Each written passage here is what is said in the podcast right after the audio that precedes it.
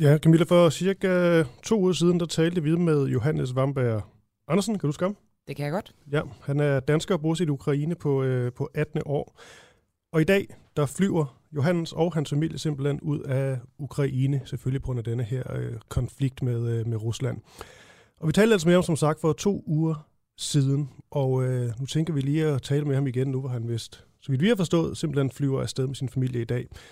Og lad os bare starte der, øh, Johannes. Vil du ikke lige tale os igennem den, øh, den dag, du skal ja, have i dag, og godmorgen? Øh, jo, det er, godmorgen, det er temmelig stressende, fordi jeg skal først have mine øh, børn i skole og børnehave øh, en halv dag her, og så skal jeg klare en masse praktiske ting i løbet af formiddagen og have et møde med de ukrainske statsjernbaner, som jeg håber på at kunne øh, optræde som konsulent for øh, til udveksling af jernbanen i det her land øh, og togtrafikken øh, i fremtiden. Og øh, så skal jeg flyve til Hamburg, for det var det billigste, vi kunne, vi lige kunne få. Øh, og så kommer vi til Danmark efter planen i øh, morgen. Okay. Hvordan har du det lige nu? Øh, jeg er først og fremmest vred. Altså farmanden er vred, som man siger. Jeg er vred på det Vesten, som ikke har kunnet nå sig sammen til i øh, en periode på over 10 år og sætte bommen ned for den der lille lavsammede øh, kleptokrat af Napoleons øh, kage, der sidder og bestemmer i Moskva, i Kreml, i Rusland. Og sige, nu stopper festen, kammerat. Man kan ikke bare begynde at, at dominere og underminere og invadere andre lande, bare fordi man har, man man er, man er stjålet milliarder og der milliarder for sin egen befolkning, og så skal have, have, have, have dækket det ind ved at være udvist sådan, ved at trække på gamle øh, imperierussiske følelser. Det er simpelthen for langt ude, og det, det er ikke noget med, at Rusland skal have, have forståelse og sikkerhedsgarantier. Rusland vil bare bestemme over, over Ukraine, vil bestemme over NATO, vil bestemme over os. Det viser, hvor store de er i verden og optræder som en supermagt igen. Og jeg bliver også pissehammerende vred på den venstrefløj i Danmark og, og andre steder i Europa, som har været med til at, at gøre det muligt for Putin at køre det her show i alle de her år. Og da det kom så langt her, fordi øh, det er sådan noget med, uha, det er alt sammen amerikanernes skyld, det er NATO's skyld. Nej, det er det ikke. Det er Rusland, og det er Putin, der er en voldtægtsforbryder. Og man skal ikke have forståelse med voldtægtsforbryderen. Det er ikke pigens skyld, fordi hun har kort kjole på, eller, eller er nedringet i sin bluse, at hun bliver voldtaget. Uh, og det er sådan lidt uh, Ukraines uh, problem her. Ukraine er ikke skyldig i, at det er blevet gissel i en situation, hvor, hvor, hvor, hvor, hvor Rusland forsøger at puste sig op. Og det skal, det, det skal man altså ikke uh, have forståelse for. Nu må der holde op. Okay, Johannes, det var, øh, det var lidt af en opsang her fra, øh, fra morgensunden her kl. 7.03. Men øh, jeg, skal lige, ja, jeg skal lige høre, Johannes, jeg vil bare gerne tilbage til, til ja. dig og din, øh, din familie, fordi at øh, ja i skal jo tilbage til, til Danmark nu, men denne her øh, ja. flugt, kan vi vel, øh, vel godt kalde det, øhm, for det er ikke mere gode vilje går ud fra. Hvad, altså, hvad gør I? Hvad tager I med? Ja, vi tager med et øh, flyselskab, øh, det hedder Visair, og et øh, europæisk, centraleuropæisk lavprisselskab. Men også sådan rent øh, sådan helt øh, lavpraktisk sådan, altså skal I, skal I pakke hele jeres øh, liv ned, eller regne med at vende tilbage? Hvad er ligesom udsigterne? Ja, vi håber på i hvert fald, at dele af familien kan, kan vende tilbage øh, inden for en relativt kort periode, men altså det kan være, det ændrer sig. Det kan være, at vi bliver, simpelthen bliver nødt til at, at reemigrere tilbage til Danmark og, og skaffe, skaffe en tilværelse i Danmark. Det kan man selvfølgelig også, men nu er vi jo bare øh, øh, alt muligt. Vi har i gang i en, for, en, en, en forretning, hvor vi producerer øh, danske færdigretter til ukrainerne for eksempel. Øh, mm. Den er vi jo knoklet for at banke i gang øh, over, over næsten to år. Det vil jo helst ikke øh, skulle til at bare lukke øh, og sige farvel til alt den, den store arbejdsindsats, vi har lagt der for eksempel.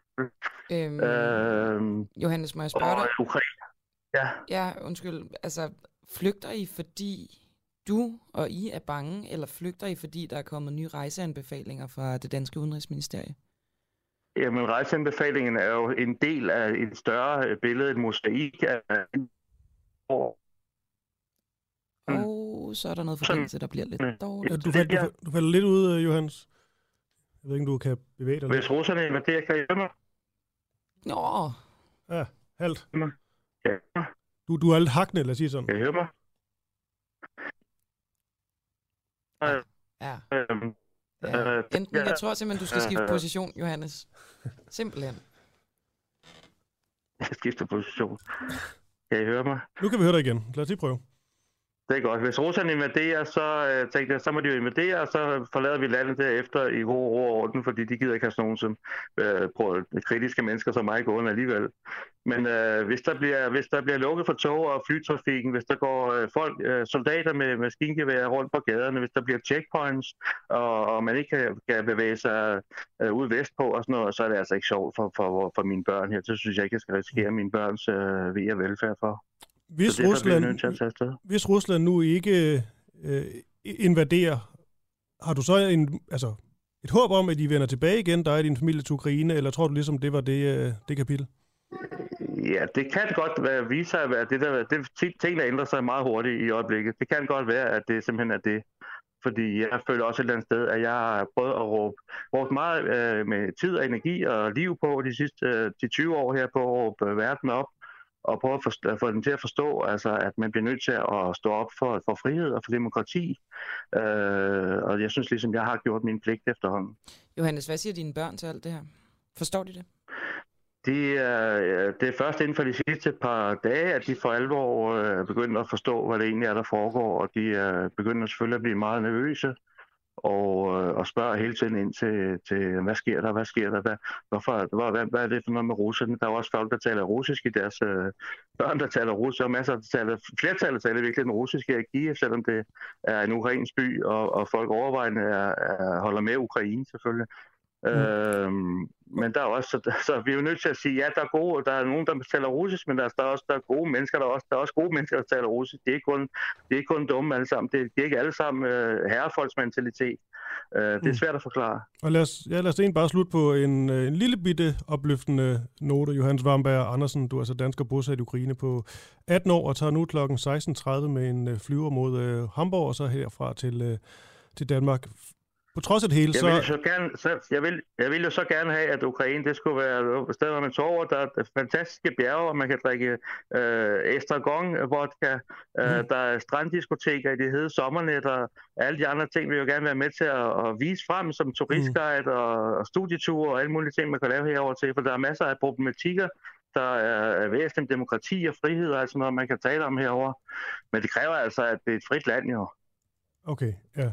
Johannes, øh, jeg vil egentlig bare, øh, på trods af det, ønske dig en, øh, en god tur. Det kan være, vi, vi tales ved, når du er tilbage i Danmark. Og kan du have det godt?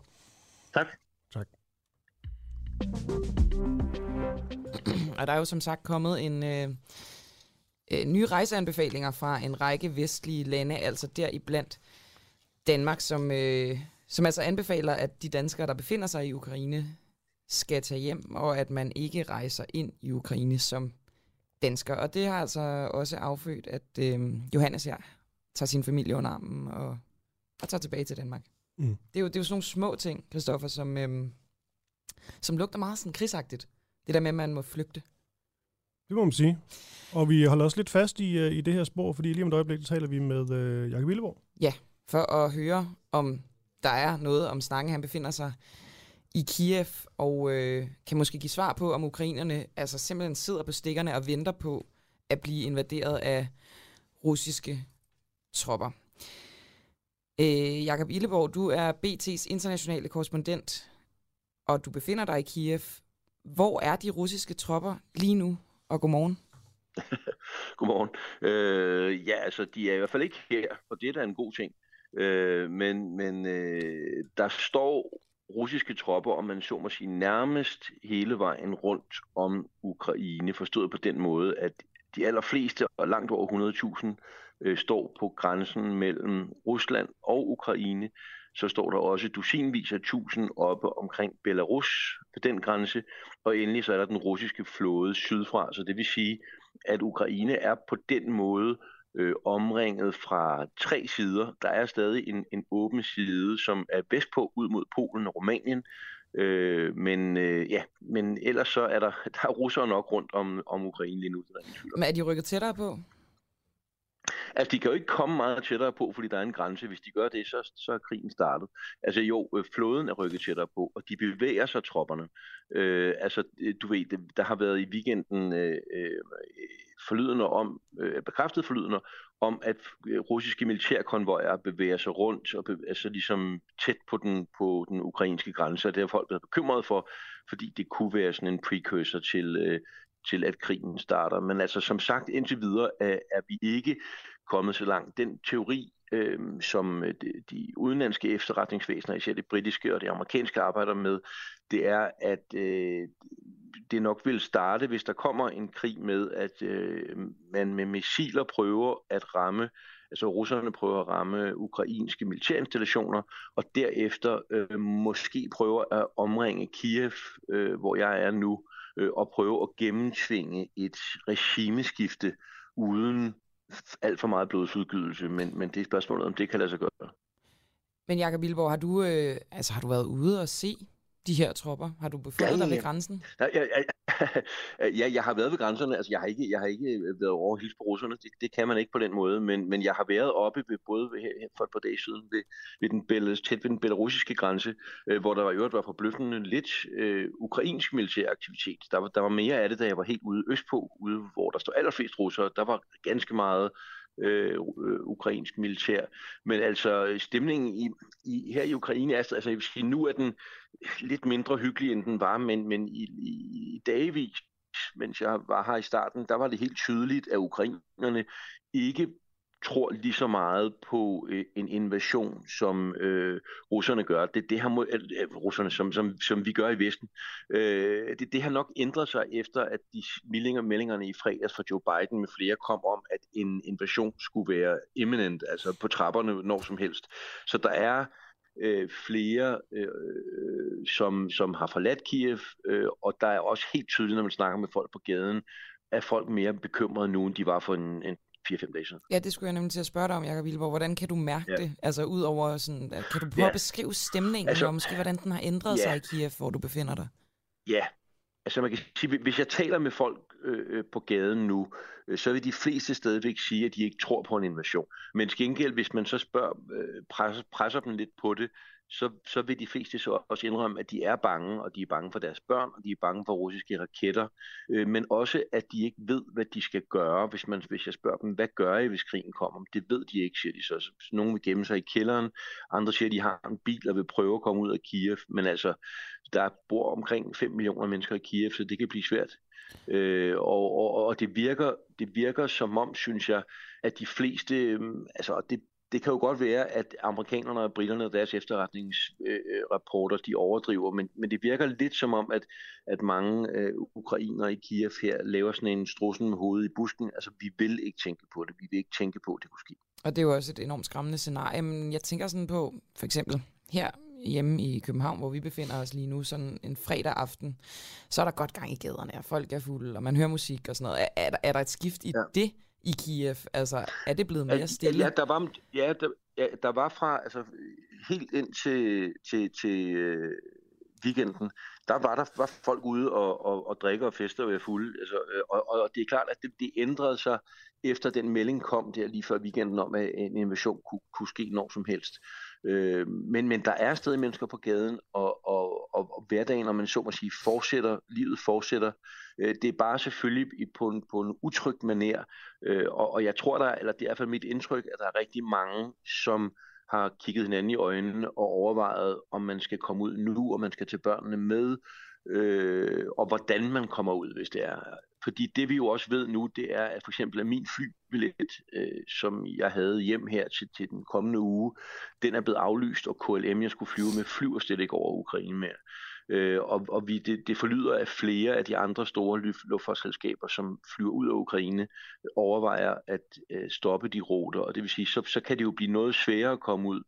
Øhm, og det vil sige, for mit vedkommende vil det så dreje sig om altså at tage den lange tur i bil øh, over Polen og Rumænien, Øhm, men men det, det er der jo nok også mange andre, der overvejer.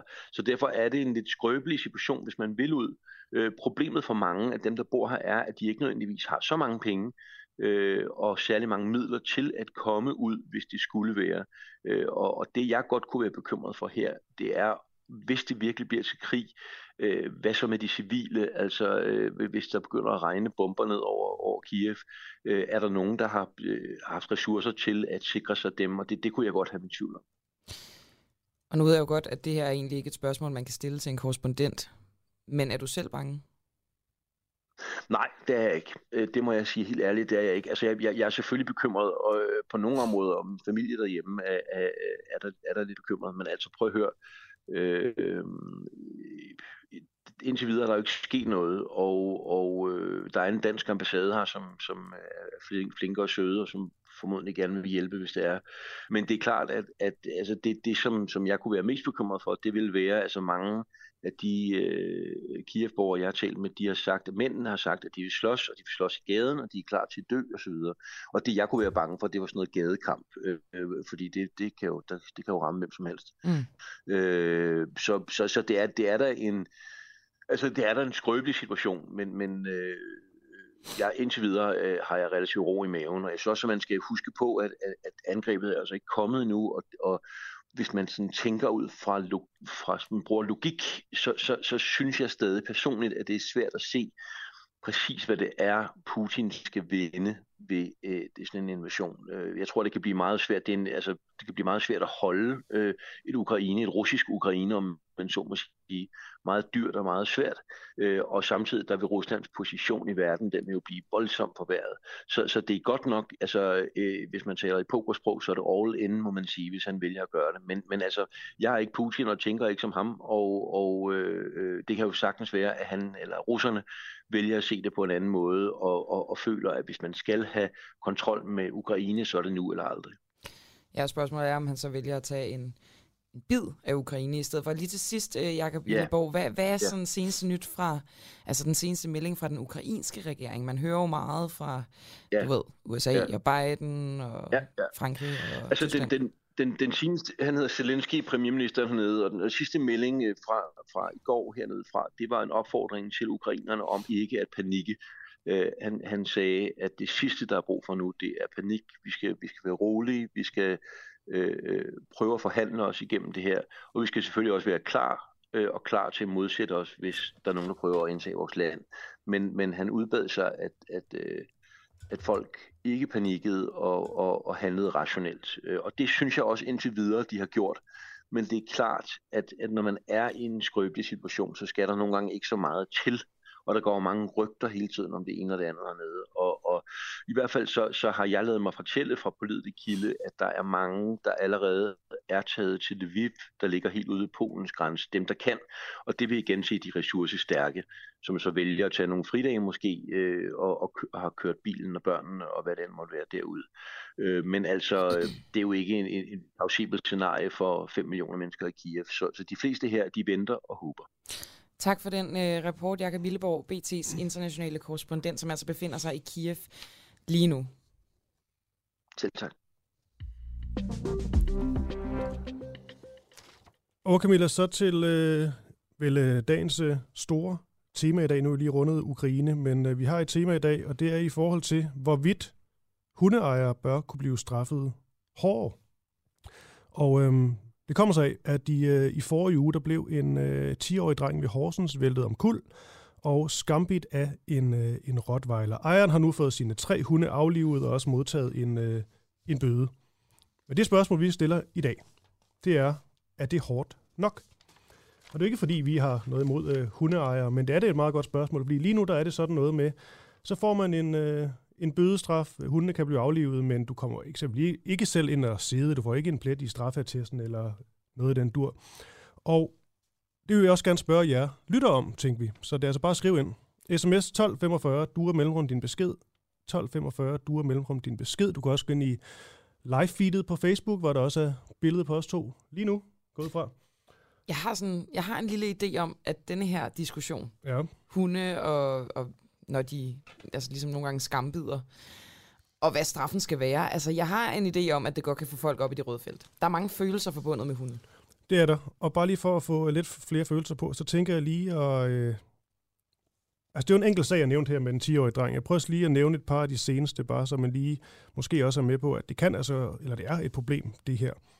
Og øhm, problemet er jo også, hvorvidt, man kan sige, hvis man ikke har kontrol over sin egen hund, så er det vel dit eget ansvar. Det er også noget der, øh, debatten den ligger. Men hvad nu, hvis det er en hund, som man egentlig har styr på, men så øh, opfører sig på en måde, den ikke burde? Er det så stadig dit ansvar? Der er mange forskellige øh, problematikker der. Men altså, det her eksempel fra Horsens er som sagt kun et blandt øh, mange. Nu nævner jeg lige et par stykker her.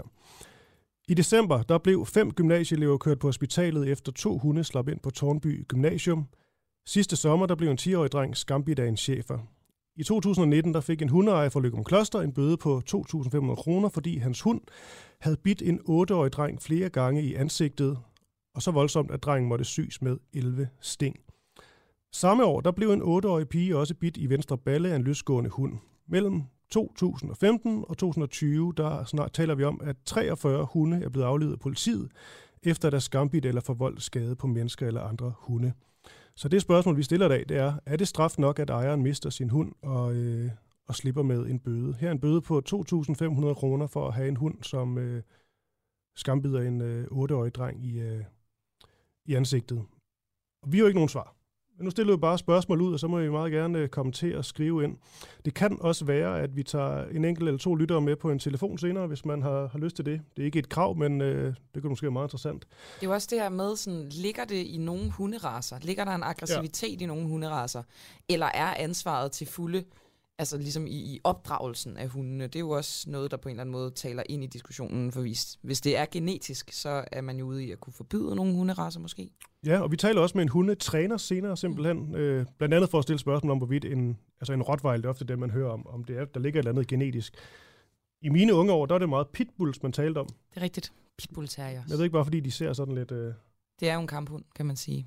Ja, men... Øh, og skal lige huske at sige, at øh, vi senere, det bliver om øh, ja, 10 minutter, det er om ikke så længe, der taler vi med øh, pensionist Alice Vibeke Åberg. Hun har øh, oplevet at blive overfaldet og skambit af en øh, hund, og da det her skete, der flygtede hundeejeren fra stedet, og vi stiller de samme spørgsmål til øh, hende, altså burde der være hårde straffe eller, eller ej. Og så fortsætter jeg med øh, noget, der ikke bare har været et tema sådan denne morgen, men også flere dage i sidste uge.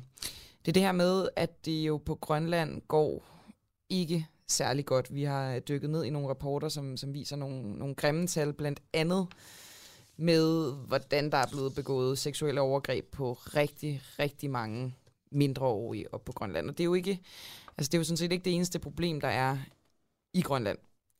Og i dag, der øh, har vi fokus på det med alkohol.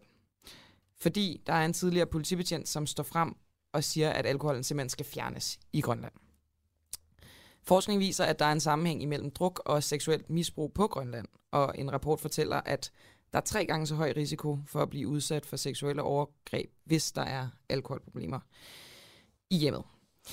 Øhm, jeg kan lige give et tal på de her seksuelle overgreb i Grønland. Øh, en undersøgelse viser, at 40 procent af unge grønlandske kvinder har været udsat for seksuelle overgreb, inden de var fyldt 18. Og som sagt, så øh, står altså en tidligere politibetjent fra Grønland frem her til morgen og fortæller, hvordan han selv oplevede, at alkohol var involveret i langt størstedelen af alle sager om øh, seksuel overgreb, vold og husbetakler. Og derfor så er hans øh, anbefaling rimelig klar og tydelig. Fjern alkoholen i Grønland. Det er jo egentlig ret kontroversielt på en eller anden måde. Jeg ved ikke helt, hvordan det skal foregå i praksis. Fjern al alkohol i Grønland, ja. Ja. Nå, men den her betjent, betjent, som står frem, han hedder Peter Pedersen, og han har været betjent i 42 år og udstationeret i øh, Grønland af fem omgange, primært i øh, sådan mindre samfund i det nordlige Grønland. Nu har du jo været på eller i Grønland fem gange. Øh, hvordan tror du, at man løser problemerne? Det er jeg rigtig glad for, at du spørger om, fordi jeg har hæftet mig ved, øh, når jeg har lyttet til jeres udsendelse her, at alkohol har ikke været nævnt en eneste gang. I min verden, der er, jeg tror godt, jeg tør at sige, øh, 90 procent af kriminaliteten i Grønland, den bliver begået af mennesker, der er beruset. Øh, ek, eksempel ude i de helt små bygder, der snakker jeg, der tænker jeg på bygder med øh, under 100 indbyggere. Der er det ret almindeligt, at øh, man i bygden på demokratisk vis måske har bestemt, at man vil ikke have alkohol. Og øh, hvad sker der i de bygder? Der sker ingenting.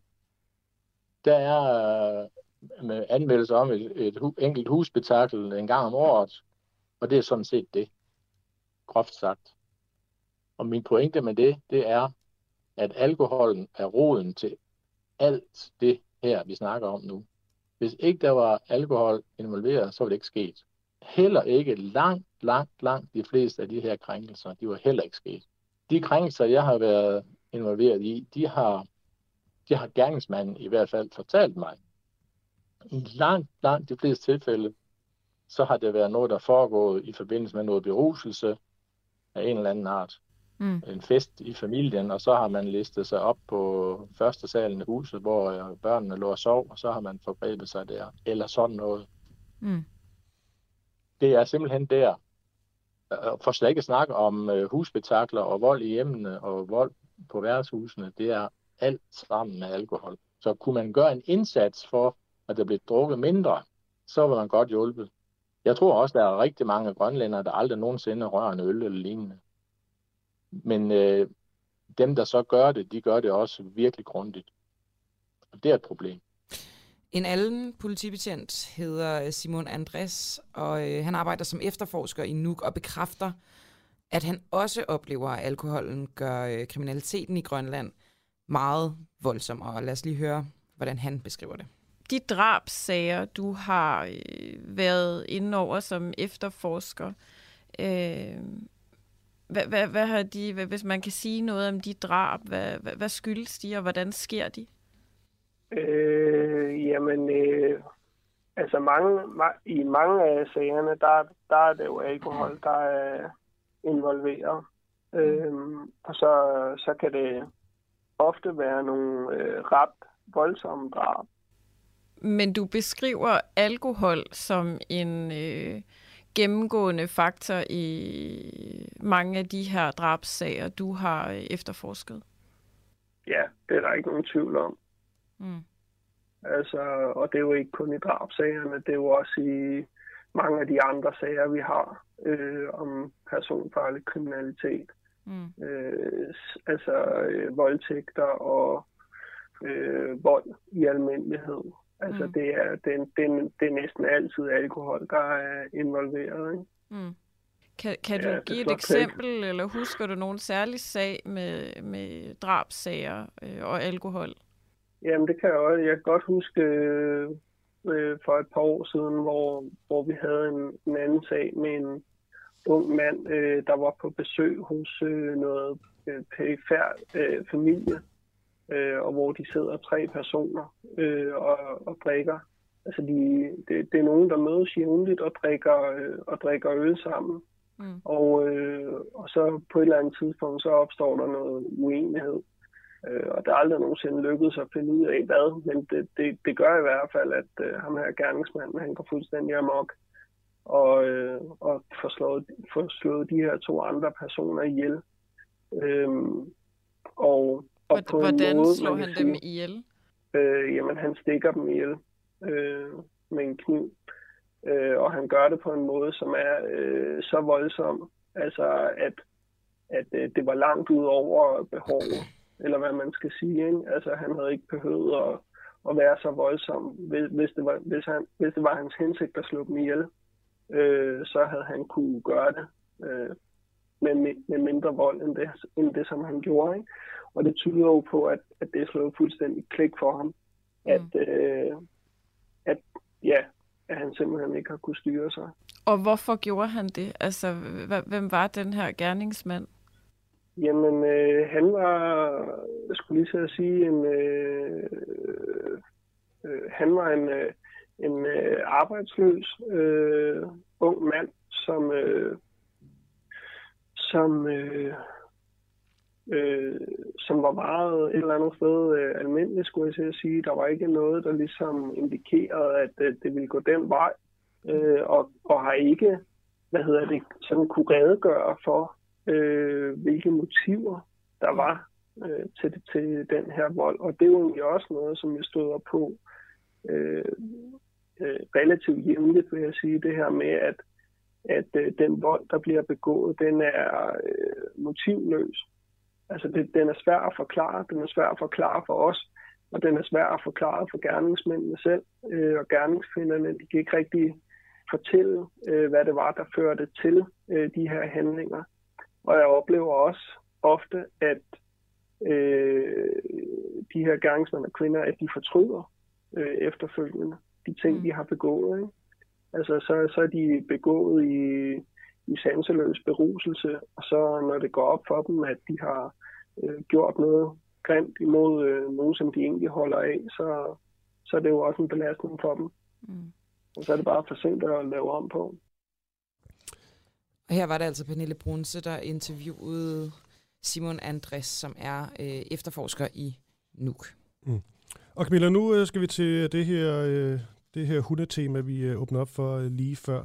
Og der er allerede kommet nogle sms'er ind, altså, hvor vi simpelthen øh, stiller spørgsmål om, hvorvidt hundeejere de slipper for let, hvis deres hunde de øh, skambider folk. Altså er bødestraf, måske aflivning af hunden, er det, er det nok, eller kunne man finde på noget, noget hårdere? Og der er, som du også øh, lagde op til, en del, der, der skriver ind omkring det her emne, der er ret så øh, følsomt. Der er en, der skriver, en form for kørekort, man skal tage, før man må få en hund, kunne være en mulighed.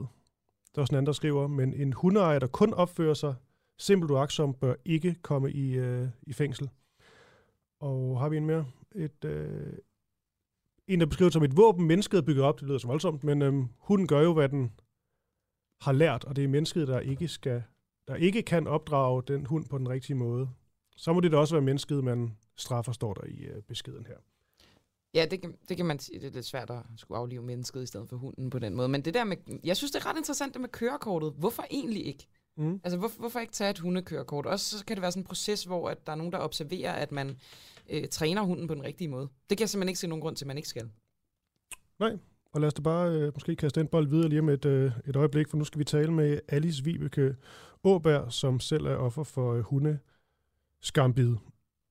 Og som vi lagde ud med, så var det sådan, at i forrige uge, og det er også derfor, vi har taget det her tema op, der blev en 10-årig dreng skambidt af en rottweiler, som ikke var i snor. Og vi spørger derfor i dag, om bødestraf og aflivning af hunde er nok i sådanne sager. Og Alice, du er 76 år gammel, og du er selv blevet skambidt af en øh, rottweiler på en kirkegård i øh, Hvidovre. Vil du prøve at tale os i, øh, igennem på løbet? Hvad var det, der, der skete? Og selvfølgelig godmorgen til dig. Ja, godmorgen. Jamen, øh, jeg kom gående stille og roligt på kirkegården, og øh, jeg havde været nede øh, ved min mands grav, og var ikke sådan i så godt humør, jo vel.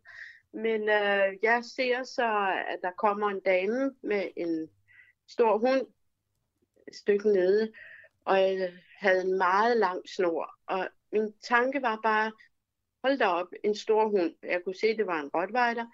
Og øh, se en lang snor, hun har i den. Det, det var min første tanke. Og øh, jeg går af stien, og hun går lidt ud på vejen. Og øh, ja, så øh, da vi er ude for hinanden, eller lige før, så tænker jeg, at jeg går lige lidt til højre. Så jeg gik sådan et par skridt til højre for at undgå hunden for nær på. Men øh, ligesom hunden var ude for mig, så gik den så til angreb. Og øh, øh, damen, som gik med den, hun kunne slet ikke holde den, fordi den var i den her lange snor. Mm. Så den bed sig fast i min arm. Og øh, det var jo ret chokerende. Ja, jeg var jo lidt i chok. Mm. Og, øh, så, og langt om længe, så trækker, hun trukket hunden til sig. Og så siger hun så bare, nej, undskyld, siger hun så. Øh, jeg var jo sådan helt lidt i chok, fordi så siger jeg til hende, jamen, det er da ikke i orden bare sige undskyld. Jamen, bare undskyld, siger hun så bare. Og øh, jeg kunne mærke, at blodet det løb ned af min arm, og, øh, og så siger jeg så til hende, jeg skal have dit navn. Nej, det skal du ikke, siger hun så, og så løber hun. Så stod jeg jo bare der. Altså hun, stod. Ja, hun stak af? Ja, det gjorde hun. Når du siger, at den her rottweiler bed sig fast i din, øh, din arm, hvor, hvor voldsomt var det? Altså hænger den så fast i flere se- sekunder, eller er det sådan et, et hurtigt bid? Altså, ved du hvad, det er svært at sige, fordi man, man, er, man er i chok, ikke? Ja. Men altså, det var ikke sådan, at den sad fast, fast. At den slap selv. Mm. Øh, men men øh, der går jo nogle sekunder. Det gør der jo, fordi det, den bed jo rigtig rigtig fast, og så, så fik hun så trukket den til sig langt om længe der, synes jeg jo ikke, men øh, det er jo nok sekunder, det drejer sig om. Ja. Men, øh, men ja, det der så, så var lidt i chok også, at det var, at man stod der helt alene, og ikke et øje var der jo vel. Mm. Så øhm, det var en meget, meget ubehagelig oplevelse, og jeg kiggede slet ikke på hunden. Jeg gik bare lige ud, for jeg tænkte, jeg skal slet ikke have øjenkontakt til, til den hund der. Nej. Men det var simpelthen bare, eller jeg, bare det er et helt forkert ord, men det var et sådan et, et angreb ud af, lidt ud af ingenting? Fuldstændig. Ja. Fuldstændig ud af den blå luft. Så sad den i min arm. Okay. hvad der har, har trigget den, ja, det, det ved jeg ikke. Men, øh, men øh, ja, det var meget ubehageligt.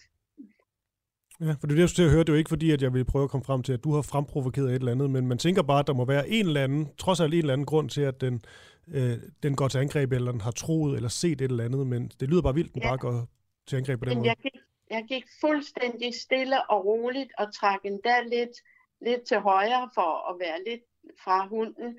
Og jeg kiggede ikke på hunden. Jeg gik bare lige ud, Mm. og så sad den i min arm. Så et eller andet, jeg ved ikke, hvad der har trigget den. Har det, øh, hvad skete der egentlig derfra? Så kom du på hospitalet? Ja, fordi så stod man jo der, og så tænkte, hvad gør jeg så?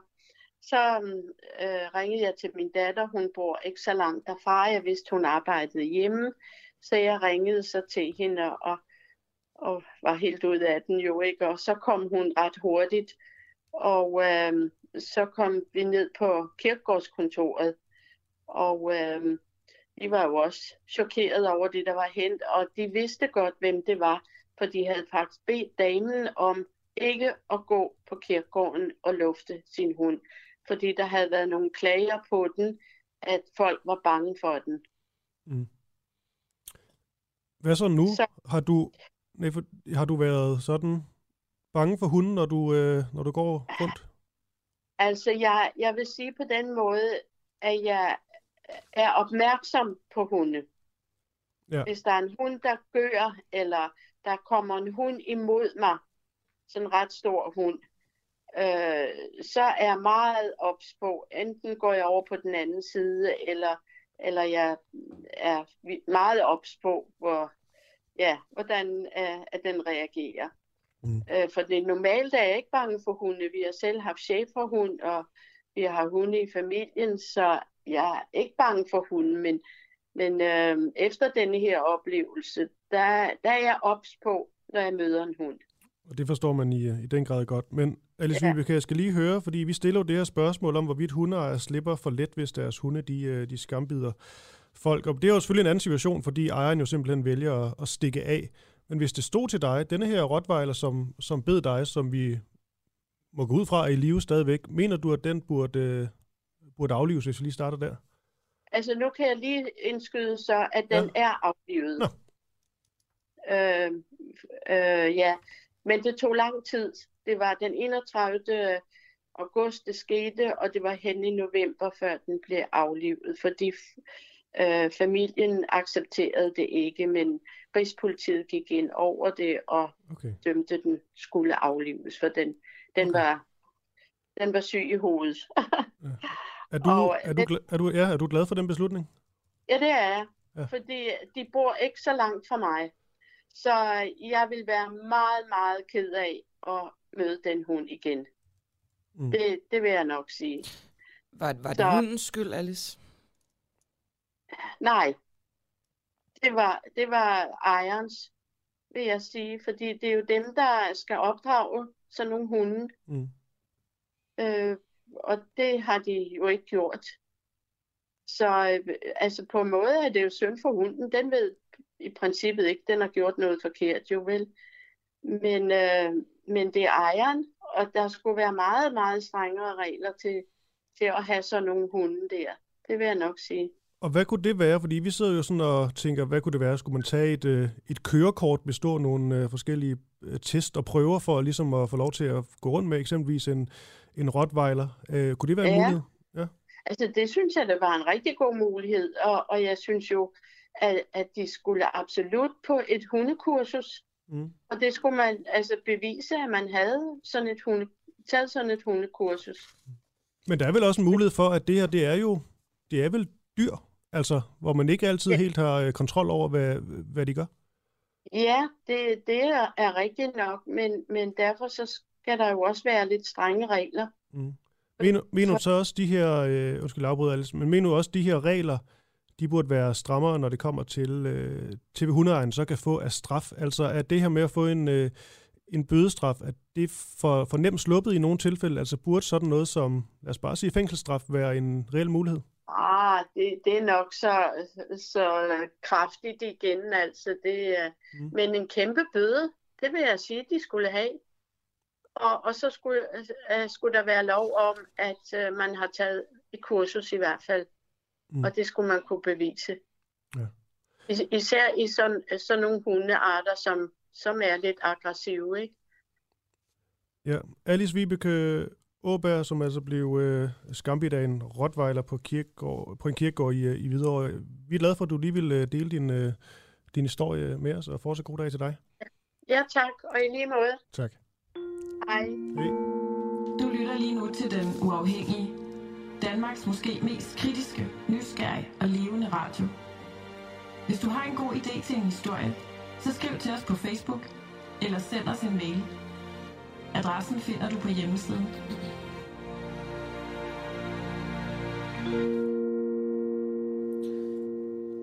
Skal vi til at bruge strøm på andre tidspunkter af døgnet, end vi er vant til? Skal vi sætte opvaskemaskinen over midt om natten, eller bruge komfuret i stedet for ovnen?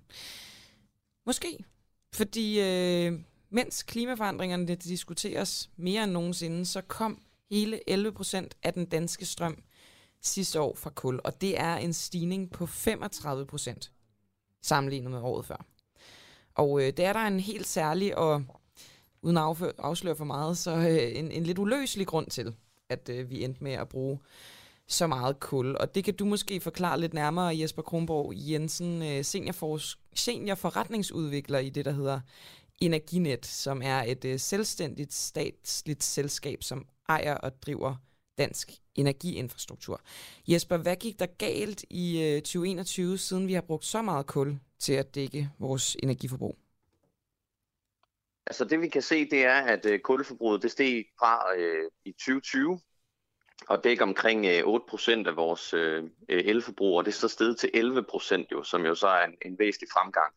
Og det vi kan se, det er, at øh, sidste år, altså 2021, det var et, øh, et rigtig, rigtig dårligt vindår, hvilket vil sige, det lå omkring 10% øh, dårligere end et, øh, end et øh, gennemsnitsår, ifølge de tal, vi kan se.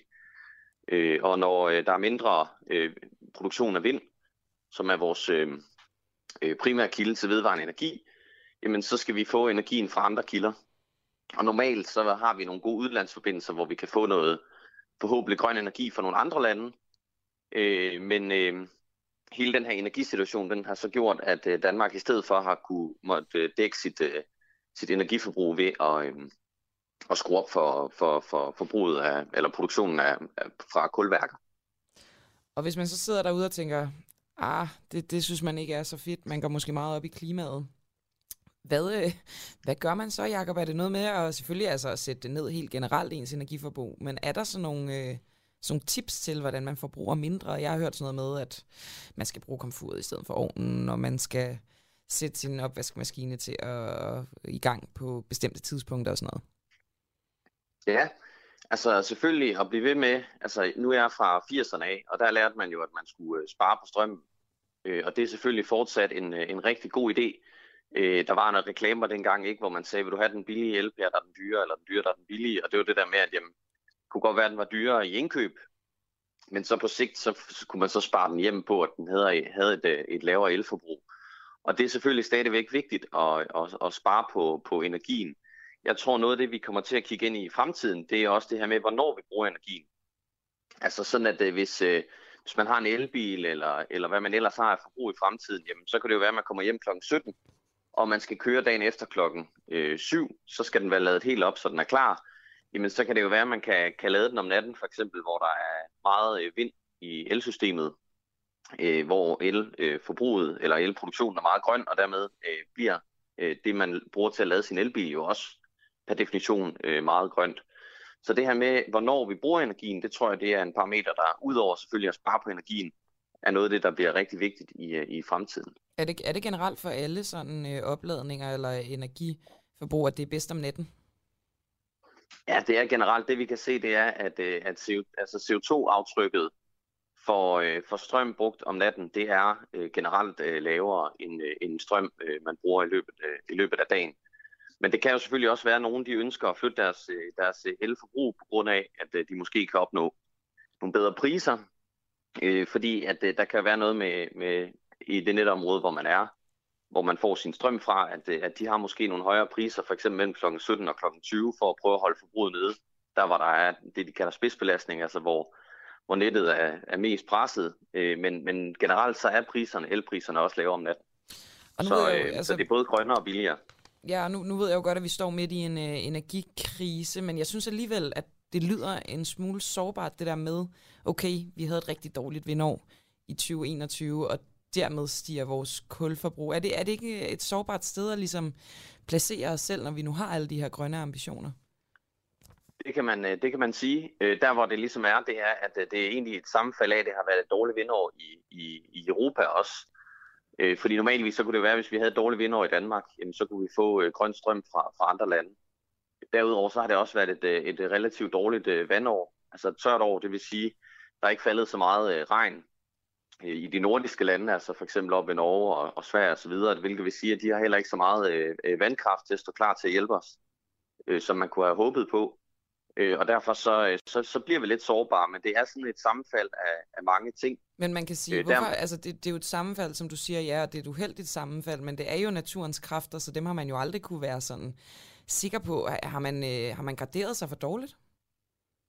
det, jeg, jeg, synes ikke, øh, jeg synes ikke, man kan sige, at man har garderet sig for dårligt. Altså i min, i min optik, så, øh, så viser det her med al tydelighed, at, at den sårbarhed, vi har, det er faktisk primært på energiprisen. Det vil sige, at øh, når, øh, altså for eksempel, øh, nu er det drevet af, at der har været noget mangel og nogle hårde vintre osv., så er der kommet nogle høje priser på gas, og det er så de her høje gaspriser, der er med til også på, på eldelen at drive prisen øh, op. Og jeg tror, den eneste måde, man ligesom kan komme øh, komme det til livs, det er ved at investere i noget mere, mere vedvarende energi. Fordi ja, den rigtige afhængighed, det tror jeg i virkeligheden, det er, de her, øh, det er i virkeligheden øh, af fossile brændsler. Det er egentlig der, vi har den store afhængighed, og det er også der, vi ser prisstigningerne lige pt. Og øh, der, øhm. dermed tænker du, at øh, prisstigningerne på en måde kan være med til, at man måske kigger mere ind i, i de vedvarende energiformer? Ja, det tror jeg nemlig. Så jeg tror, hvis man investerede mere i dem, øh, også fordi de er begynder at være på, på markedsvilkår, så de begynder at være konkurrencedygtige på prisen, så tror jeg, vi kan være, altså så kunne man jo sige, at den gas, der så er, og det kul, der så er, jamen, det kan man jo så bruge netop til at fylde ud i de huller, hvor man, øh, hvor man så ikke har vedvarende energi. Men, men man kunne godt have haft mere vedvarende energi i, i Europa øh, sidste år. Uden, øh, altså, så det, det er egentlig der, jeg synes, problemet ligger sagde altså Jesper Kronborg Jensen, som er senior forretningsudvikler i Energinet. Tak fordi du var med. Jamen øh, selv tak, og god dag. God dag. Lidt senere, Camilla, så taler vi med Christian Rabia Madsen. Han er politisk ordfører i Socialdemokratiet, og øh, han skal forholde sig til, hvorfor vi her i Danmark er de dårligste i Skandinavien til demokrati. Det er, det er underligt, fordi den, det, den udmelding, den, den, den tænker jeg bare ikke stemmer overens med vores selvopfattelse. Nej vel? Nej. Men øhm, vi prøver selvfølgelig, selvfølgelig at høre, hvad, hvad, det kan, hvad det kan skyldes. Om, øh, der er jo nogle forskellige øh, baserende sager, som måske kunne være et, øh, et bud. Ja, man kan sige, at regeringen har vel et eller andet form for ansvar for at opretholde det demokrati, som vi kender og elsker og gerne vil have. Ja. Skal vi lige uh, tage en uh, nyhed fra det store uh, udland, tror jeg det bliver? Kom med den. Ukendte gerningsmænd har bortført fem FN-medarbejdere i, øh, i Yemen. Fem FN-medarbejdere de er altså blevet bortført i den sydlige del af det krigshavede land, Yemen, det oplyser. Oh. Jamen, det står faktisk ikke en kilde på her. Det er, jo, det er jo svært, så lad være med at sige et eller andet, der øh, jeg gætter mig frem til. Men de blev altså bortført i øh, det sydlige øh, gouvernement, hedder det, Abyan, i, øh, i fredags, mens de var på vej tilbage til den havneby, der hedder Aden, efter at have været på en, øh, en feltmission. Jeg kan også lige øh, nævne en his- kort historie fra Ukraine, som vi jo lagde øh, til lands med i, øh, i dag. Og det er den amerikanske præsident Joe Biden, som øh, igen i øh, aftes havde Vladimir Putin i, øh, i røret. Det er jo ved at blive en ret øh, normal begivenhed, det her. Og om øh, kort tid, der bliver det så den ukrainske præsident, der skal drøfte den her ansendte, anspændte situation på grænsen mellem Ukraine og Rusland med øh, Joe Biden, altså USA's præsident. Og det er den ukrainske præsident, som hedder Volodymyr Zelensky, som øh, oplyser, at de to præsidenter har planlagt en telefonsamtale omkring klokken 16.45 i dag. Det, øh, det synes jeg, vi skal følge skarpt med i, og øh, måske kan vi ruste os bedre til at følge med i den samtale, fordi nu skal vi finde ud af, hvad et false flag attack er for noget.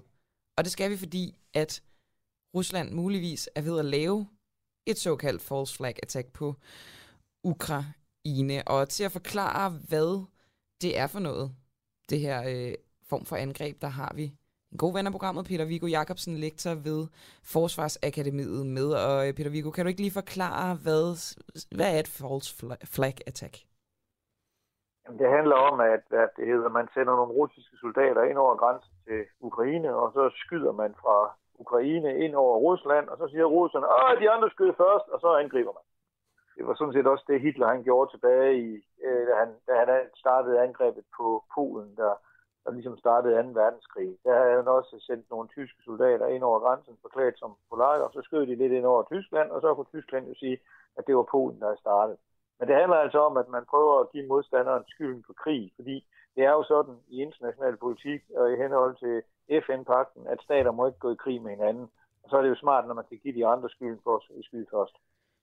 Men det, altså, på mig lyder det umiddelbart, og jeg har jo så heller aldrig været i slagmarken, men, men en lille smule gennemskueligt, det her. Æ, altså... kommer an på, hvor, det kommer an på, hvor dygtig du er, men ja, det er gennemskueligt. Men der er jo ikke nogen, der siger, det her er rigtigt. Fordi det her det er jo en del af et diplomatisk spil, der snart har kørt, jeg ved ikke hvor længe, altså nærmest siden, at, at russerne begyndte at opmarchere alle de her styrker. Det er jo ikke første gang, amerikanerne er ude og sige, at nu laver russerne et false flag attack. Og det er jo for at lægge psykologisk pres på russerne. Fordi amerikanerne kan jo ikke finde ud af, hvad russerne har gang i. Der er ingen, der kan finde ud af, hvad Putin tænker. Og nu har de stået og sagt, at angrebet er tæt forestående et, et pænt stykke tid. Og derfor så kan man jo godt sige, at hvis amerikanerne prøver at give øh, russerne den totale skyld for en eventuel krig, og også prøver at presse russerne til at lade være med at gå i krig, så øh, kan man jo godt prøve at komme med den her slags beskyldninger, når man begynder at få en fornemmelse af, at et angreb måske kan være nær forestående. Så det er, det er altså et amerikansk forsøg på at presse russerne til at lade være med at gå i krig. Peter Viggo, nu, nu tager jeg lige en, en lille drejning på det her, fordi jeg kan ikke lade være med at tænke på, at der lige nu foregår en masse sådan diplomatiske ting, Zelensky og Putin skal mødes i eftermiddag. Så vidt jeg er orienteret, skal Olaf Scholz også mødes med Putin. Men det er jo som om, der kommer aldrig rigtig noget konkret ud af de her møder. Hvad skal det til for alle de her møder? Ja, men det er jo et forsøg på at finde en, en, en diplomatisk udgang på krisen. Men, men problemet er jo, at Vesten vil ikke give nogen som helst form for indrømmelse til Rusland i form, i form af det, russerne gerne vil have. Altså meget firkantet sagt, så vil russerne have, at alle NATO-soldater skal trækkes ud af de lande, der er blevet, der er blevet optaget i alliancen siden øh, øh, 99. Øh, Putin vil have en skriftlig garanti for, at NATO aldrig mere optager nye medlemmer, og så vil Putin have, at øh, Ukraine lægger sig ned og, og ruller rundt og implementerer den øh, fredsaftale, der blev indgået omkring de østlige provinser i, i 2015. Og, og der er ikke nogen, øh, hvad, det vil Ukraine og, og Vesten ikke, og derfor så sker der ikke så meget, fordi man, man kan ikke finde det der kompromis, der gør, at russerne bare kan tage hjem og sige, sige at de har vundet. Men Peter Viggo, øh, hvor, må jeg spørge, hvorfor er det et problem, at man ikke vil give nogen øh, indrømmelser til Rusland? Fordi hvis man gør det, så, øh, så giver man vel også Putin en, øh, en lille sejr. Nej, nej, men det er jo ikke nødvendigvis et problem. Jeg fortæller bare, hvorfor mm. der ikke kommer noget ud af diplomatiet. Øh, det, det, det er helt fair, og jeg kan godt forstå, at de vestlige lande ikke har lyst til at give uh, Putin nogle indrømmelser, fordi hvis han finder ud af, at han får noget ud af det, hver gang han stiller 100.000 mand uh, op på grænsen til et eller andet land, ja, så bliver han jo væk. Ja. Så, så det er jo det, der er dilemmaet, at det er svært at finde en måde, hvorpå at man kan nå et kompromis der er acceptabel for både øh, Vesten og for Ukraine. Og det er derfor, der ikke rigtig kommer noget ud af de her diplomatiske forhandlinger. Og det gør så, at det hele det går sådan lidt i, øh, i hårdknude? Det går lidt i ring, ja, fordi at han har jo nok, når det kommer til stykket, måske ikke den store lyst til at bruge militærmagt, fordi det vil være meget dyrt for ham. Han vil blive ramt af nogle meget hårde økonomiske sanktioner. Der vil komme turbo på oprustningen i NATO. Øh, der vil komme turbo på oprustningen i Finland og Sverige, og måske så melder de sig ind i alliancen. Så, så, så det vil komme til at stille Rusland meget dårligere, end de står lige nu. Og det er også derfor, jeg hele tiden har, har gættet på, at der nok ikke kommer nogen krig, fordi det vil være pænt dumt at gøre for russerne. Og hele det her spørgsmål om øh, Ukraine i NATO, der kan jeg ikke lade være med at tænke på, øh, Peter Viggo, om altså, hvordan kan NATO have nogen som helst interesse i det? For det er jo øh, altså sådan et, hvad skal man sige, et, et fællesskab, der skal bakke hinanden op, og Ukraine er jo et udsat land. Altså Ukraine i NATO, ville det ikke være en, en sten i skoen på NATO i virkeligheden? Det vil i hvert fald være en sten i skoen på Rusland. Og Rusland har sagt siden 2008, at det er uacceptabelt, og de vil bruge militær magt til at forhindre det. Og det var en medvirkende årsag til, at der kom krig imellem Ukraine, øh, undskyld, undskyld, Rusland og Georgien i 2008. Og det er jo ret tydeligt på den måde, som NATO har ageret siden 2008, og også i den nuværende krise. NATO har ikke lyst til at optage Ukraine i NATO. Der er også en lang række krav, som, Øh, øh, som Ukraine skal opfylde, som de ikke er i stand til at opfylde. Og derfor så har det hele tiden været sådan en, en ja, NATO har hele tiden lidt betragtet det her som en gratis omgang, fordi at godt nok har man sagt, at man gerne vil holde dørene åbne, og at Ukraine og Georgien en dag øh, kan blive medlemmer af alliancen. Men på den anden side, så er der ingen af landene, der ønsker det, fordi de er bange for, at det så skaber en krig med Rusland. Og som vi kan se i den her krise, så er der ingen NATO-lande, der har lyst til at øh, dø for, øh, for Ukraine.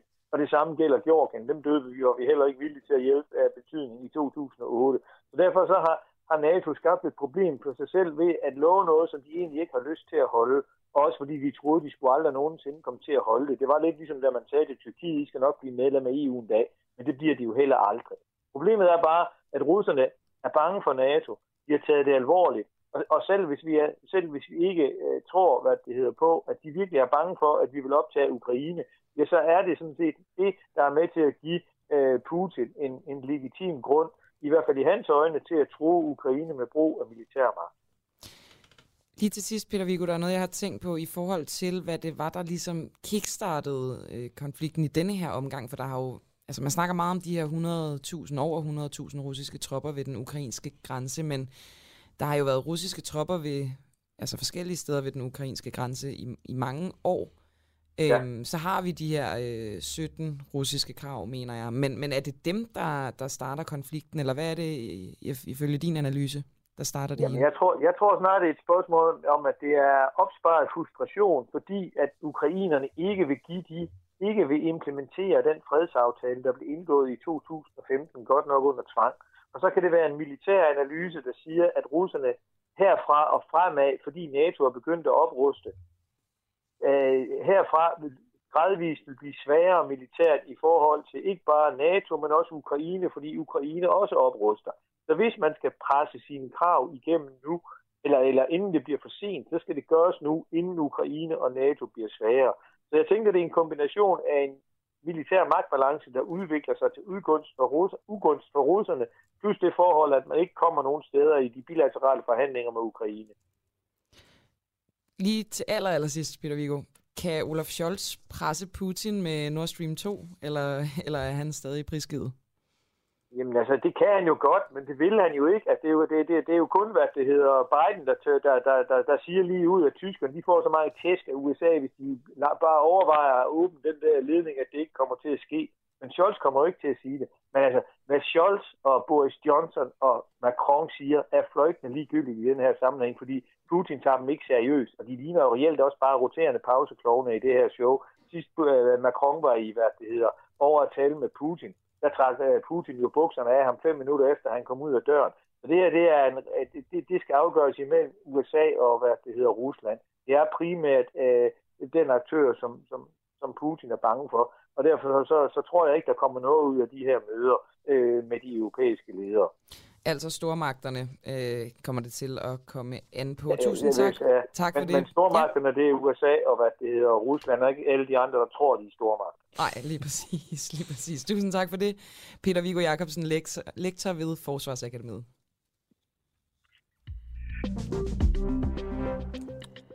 Så fik uh, Macron lige den. Det må man sige. Han fik reddet brug- bukserne ned af Putin. Det er altså ikke en ønskværdig situation Og for nogen. ikke en stormagt. Nej. Godt.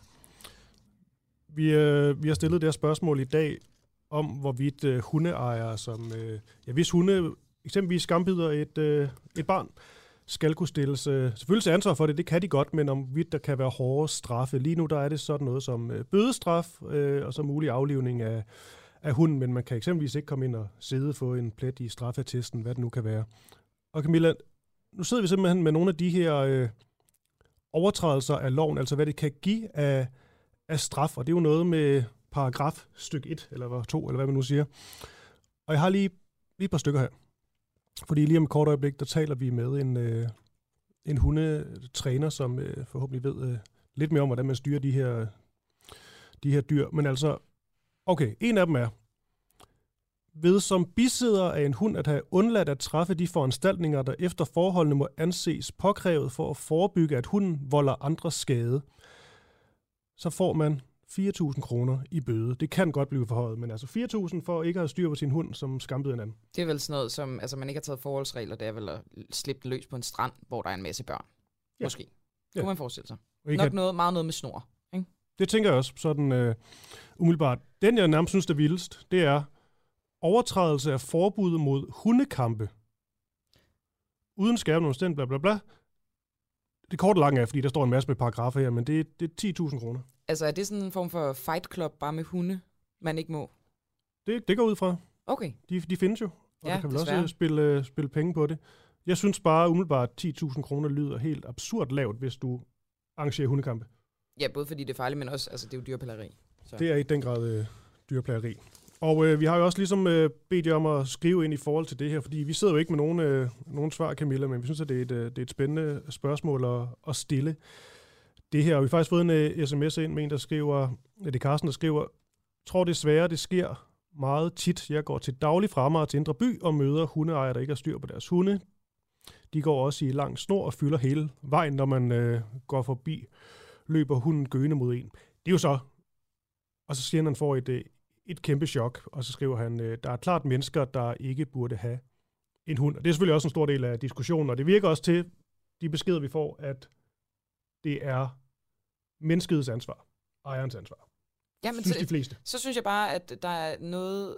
Altså, når folk bliver skambit, så er der nogle hunderasser, der går igen. Mm. Så det er måske også genetisk, eller hvad? Det er et godt oplæg til uh, den næste kilde, som uh, Morten Sneker. Han er Rottweiler-ejer i 15 år, og ikke mindst hundetræner og instruktør ved Fyns Hundeklub. Og øh, i forrige uge, der talte vi om en 10-årig dreng, som blev skambit af en Rottweiler, der ikke var i snor. Vi har også lige talt med en, øh, en kvinde, som øh, selv kunne berette om at blive øh, skambit af en, øh, en, øh, en, en Rottweiler. Og øh, sådan en har du jo, Morten øh, Snedger. Lad os lige starte der. Er der et eller andet genetisk, der gør, at Rottweileren er mere øh, aggressiv end andre øh, hunderaser? Og godmorgen til dig. Det tror jeg ikke, der er. Øh, Rottweileren er jo oprindeligt en hyrdehund. Mm. Og øh, det, man kan sige med en Rottweiler, det er jo, at den bider jo så fantastisk hårdt, når den bider. Ja. Så, så hvis du bliver bidt af en Labrador, øh, så siger du af, og du får måske øh, to-tre små øh, mærker, eller måske hul. Øh, men hvis du bliver bidt af en Rottweiler, så kan du være sikker på, at der går hul. Men så er det vel også genetisk, hvis en rottweiler simpelthen, altså fordi det er en Ja, altså- rottweiler, bider hårdere. Ja, men altså det er jo genetisk, at de bider hårdere. Det er jo avlet frem, fordi dengang, at de blev brugt i tidernes morgen, der var det jo for at beskytte kvæg mod ulve og, og mod bjørne og så videre. De kommer fra, fra rom, øh, romerne i dag. Og, og, og så, skal, så skulle de jo være stærke, kan man sige det på den måde. Mm. Mm. Øh, og det er der jo også mange andre hunderaser, som er lavet til. Øhm, det man har gjort lige netop ved Rottweiler, det er jo, at man har jo forlangt, at alle Rottweiler med stambog, der er forældredyrene metaltestet. Det vil sige, at man går ind og laver en test på hunden om, hvor, hvordan er den sind? Altså, har den tendens til at, at takke over, kan man sige det på den måde, altså blive for gal, eller blive hissig, eller har tendens til at, at, at bide i stedet for at gå sin vej, kan man, kan, hvis man kan sige det på den måde. Mm. Og det, Ja, må jeg lige sige, Ja. ja, det er bare Morten, øh, vi talte med, øh, med en kvinde ved navn Alice øh, Vibeke som pensionist, og så altså offer Ja. for at blive, øh, blive bidt af sådan en, en rottweiler. Ja. Og nu tager jeg bare Ja. lige hendes beskrivelse. Altså hun kommer er gående på, ja, på en, øh, på en Ja. kirkegård, og så er der en rottweiler, som ikke er i snor, som simpelthen, lyder det til, fuldstændig uprovokeret, øh, løber mod hende, angriber hende og bider fast i hendes, øh, hendes arm. Altså, hvordan i alverden kan, kan det ske? Nej, jamen, det skal ikke kunne ske. Nej. Og det er jo også, også vigtigt som hundeejer, og det er lige meget, man har en rottweiler, man har en, en, en hvilken som anden hund, at man, man læser sin hund og ser de her signaler, og det er der bare ikke ret mange mennesker, der er gode til. Mm. Og så samtidig, så har man også sådan et eller andet, ligesom jeg nogle gange tror, man har med, sin, med sine børn, at, at min hund er den bedste i hele verden, og den kan aldrig finde på at gøre noget. Selvom man ser nogle ting, så tænker man, ej, det, det er noget sket meget. I stedet for at tage det alvorligt og sige, ved du hvad, jeg har brug for hjælp. Jeg har brug for en eller anden, der fortæller mig, er der noget med den her hund? Er der noget, jeg skal være opmærksom på? Og så lad nu være at slippe de her hunde løs, fordi jamen, folk er bange for dem. Lad nu være. Altså, hold i snor. Altså, og så en ordentlig snor. Ja. Men, Men- men det ved er du bare mit bedste råd. Ja, det er, og det er et godt råd, Morten, øh, men, men som øh, du er også hundetræner, skal jeg lige huske at have med igen her. Ja. Men ja. altså det her med at i denne her konkrete situation, vi talte om tidligere med Alice, ja. Der bliver bidt af af en rottweiler, ja. der er det jo helt Ja. tydeligt, øhm, at denne her ejer ikke har haft styr på sin hund, og også valgt, ja, og ikke har haft den i, i snor. Men alligevel, det kan godt være, det bliver noget gætværk, det her, men sådan ja. den rottweiler, hun kan have haft, altså tror ja. du, det er 100% rent dårlig øh, opdragelse, den her hund, eller kan det også simpelthen skyldes, at der er nogle hunde, i det her tilfælde rottweiler, ja. som bare er mere aggressiv? Men man kan sige, at avl gør jo en, en stor ting, og der kan jo også være øh, øh, dårlig avl inden for, øh, for rottweiler, og der kan jo, øh, altså, mangel på opdragelse er utroligt, utroligt stort problem. Mangel på, øh, altså man skal ikke være voldsom med sin hund eller noget, men man skal lære at sætte grænser på en ordentlig måde. Og man skal huske, at det her det er brugshunden. Det vil sige, at de er bygget til at bruges, og mange de træner dem ikke, og de holder ikke lydigheden ved lige og, og, og, og får sat ordentlige grænser ved hjælp af instruktører og sådan nogle ting. Og så sker sådan noget her bare desværre, og, og det må bare ikke ske. Altså, fordi det er jo frygtelig, en frygtelig situation for Alice. Og, og det der traume bagefter, det ja. må ikke ske. Altså, hun er jo bange for hunden ja. resten af sit liv. Vil, ja, vil det her kunne ske for, øh, for nogle af de rottweiler, som, øh, som, som du træner? Jeg har aldrig selv øh, haft sådan en situation, øh, hvor, hvor øh, for det første, jeg kunne aldrig finde på at, at slippe min hund løs, hvor, hvor, hvor, øh, fordi jeg ved, folk er bange for dem. Mm. Og udover det, så træner jeg bare rigtig meget lydighed med dem. Altså, det, jeg skal slet ikke være i tvivl om, at jeg har fuld kontrol over med min hund. Øh, øh, og, og jeg bruger mange aftener på det. Øh, Tre-fire aftener om ugen, hvor jeg, hvor, jeg, hvor jeg træner. Og det er også, fordi jeg har valgt at få en brugshund. Havde jeg valgt at, at, at, at få en Cavalier King Charles eller et eller andet, men så er det måske været nok at gå på et familiehold, og, og så lære den at komme, når man kalder og sådan nogle ting. Mm. Men når man vælger at få en brugshund, så må man sørge med også øh, sætte tid af til det. Og, og vi ser jo rigtig mange, som også omplacerer de her rottweiler, når de er et år, øh, fordi så er der lige pludselig allergi eller et eller andet ting. Mm. Men det er jo fordi, der er rigtig, rigtig mange, der ikke kan finde ud af at sætte grænser for deres hund. De behandler dem som børn. Ja. Ja. Er, er det, så er vi inde på ejerne igen. Er det altid, ifølge dig, ejerens ansvar, hvis en uh, hund går til angreb? Ja. Ikke altid. Der er dårlig avl, okay. og der er også folk, der avler på ret og græt. Og, og igen det der med at sørge for at få en, en rottweiler med en stambog på, så man ved, at forældredyrene i hvert fald har været mentaltestet, så man har taget, taget det ud, der er, kan man sige på dansk lort. øhm, Men altså dårlig som- avl, det, altså det, det, eller avl, undskyld, altså det er Ja. så menende en, øh, en hund, som dybest set er øh, fra den, skør, et eller andet. Ja, ja, altså hvor, øh, lidt efter, altså, vi havde lidt med coronakrisen her, man kunne sælge alt. Man kunne sælge alt. Og så var der jo også rigtig mange, der bare avlet øh, på, hvad der nu lige gik løst rundt omkring, hvis man kan sige det på den måde, fordi så kunne man jo tjene nogle penge, ikke? Øh, og, og, og det problem har vi jo også haft før, hvor, hvor der har været mangel på, på, på visse raser, og så er der måske også nogen, der der, altså det, ja, altså der, mm. der måske har tænkt, ah, det her, det burde måske ikke, men, ah, men lad os nu lige se, ikke? Og, øhm, men, men altså, 90 procent af gangene, der ligger det vejeren. De er for dårlige til at sætte grænser, for dårlige til at opsøge hjælp, når, når de ser et problem. Mm. Øhm, det er i hvert fald det, jeg oplever. Jeg har rigtig mange, der kommer over til mig og siger, øh, altså bit op af arme og, og, og sådan nogle ting øh, af deres egen hund, og hvor de ikke har kunne få hjælp i de klubber, hvor, hvor, hvor de har været, eller ved de instruktører, de har været. Øhm, og det er ikke kun med Rottweiler, det er sørme mm. også med mange andre slags hunde. Men, men, men Morten, hvad kunne så være et, et bud på, hvad man, øh, hvad man kunne gøre? Fordi, hvad, hvad tænker du? Altså, den ene mulighed, det er jo at, at give højere bødestraffe. Ja. Nogle taler også om, øh, om, om fængselsstraffe, simpelthen ligesom for at have sådan en øh, afskrækkende effekt, så man ligesom ved, det har store konsekvenser, hvis min øh, hund, den, øh, ja, groft sagt, øh, går amok på et, øh, et andet menneske. Er det en vej frem, eller er du mere til sådan noget, som at man skulle have et, øh, et kørekort til sin hund? Ja, altså det, jeg er rigtig meget inden for, at man, man skulle have noget grundviden, inden man anskaffede sig en hund. Øh, det er rigtig meget for, at man ikke, ligesom du ikke kan køre bil, enten du har noget grundviden om, hvordan du skal køre bil. Mm. Fordi der er bare rigtig mange, som også har vokset op uden hund. Øh, øh, og så lige pludselig får en, og, og der, jeg ser stor tendens til, at rigtig mange, de vælger hanrottweilers, øh, fordi at, at de ser mere mm. Stærke ud, kan man sige det på den måde. Altså, ja, ja. Øh, øh, og det er jo fuldstændig øh, galvatisk, at man, man, man starter med, med, med, med, med det, hvis det er, man aldrig nogensinde har haft hund før, så vil jeg jo råde folk til at i hvert fald øh, få en del hjælp fra starten, fordi det er nogle, øh, nogle stærke raser, altså både fysisk og også op i hovedet. Ja.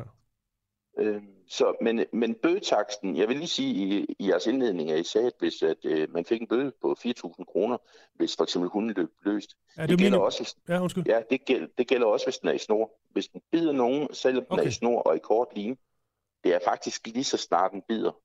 Ja. Og det vil lige sige, øhm. det vil, det vil øh, supplere med, det var, at det var faktisk, så vidt jeg forstod, øh, minimum, altså den kan også blive højere, ja, denne her straf, ja, alt ja. efter hændelsen. Det, det, det, ja, det har jeg ikke selv øh, nogen øh, øh, oplevelser med. Okay. Øh, men, men man kan sige, tro, tror du det? Jeg, jeg ved ikke, jeg tror ikke, det afskrækker. Altså, det, det, det er svært. Igen, det der, fordi folk de hele tiden har den der opfattelse af, at min hund, det er bare den sødeste i hele verden. Mm. Også selvom der lige var det, også selvom der lige var det, og det kan godt være, at den lige løb lidt hurtigt efter Ole, og, øh, men mm. tag det nu alvorligt, og så få noget hjælp. Altså, der er rigtig mange øh, specialklubber rundt omkring i, i Danmark, som, som kender til de raser, om det er en chef eller en labrador eller en, en, en, en rottweiler, så få noget hjælp, øh, inden det går galt. Heller det. Mm. Der er ikke noget forkert i at bede om hjælp, er det ikke rigtigt? Nej, det er rigtigt. Morten, lige et, øh, et sidste spørgsmål. Ja. Når, øh, når en hund har, øh, har skambidt et, øh, et ja. andet menneske, så bliver hunden vel nærmest i alle tilfælde øh, aflivet. Er det, ja. er det færre hver gang, eller kunne man rent faktisk godt opdrage på den her hund bagefter? Altså jeg vil sige sådan, hvis, det, hvis, hvis man skulle gå rigtig fagligt til, så synes jeg, at der skulle en, en, en test på hunden. Og så synes jeg også, det har noget med at gøre, hvordan har den skambit? Er det fordi, der er en, der kommer til at jogge på den? Er det fuldstændig umotiveret? Og sådan nogle ting. Der, der er en masse ting, der skal tages højde for, synes jeg. Men, men i situationer, sådan som Alice, der er jo en, et eller andet galt, synes ja. jeg jo med hunden, synes jeg. Det er min personlige mening. Og hvis det er ved min hund, så har jeg ikke skulle opfordres til det. Så okay. har jeg ikke, så har jeg bare kørt til dyrlægen. Øh, sådan en skal vi ikke gå under løs i Danmark, synes jeg personligt. Ja.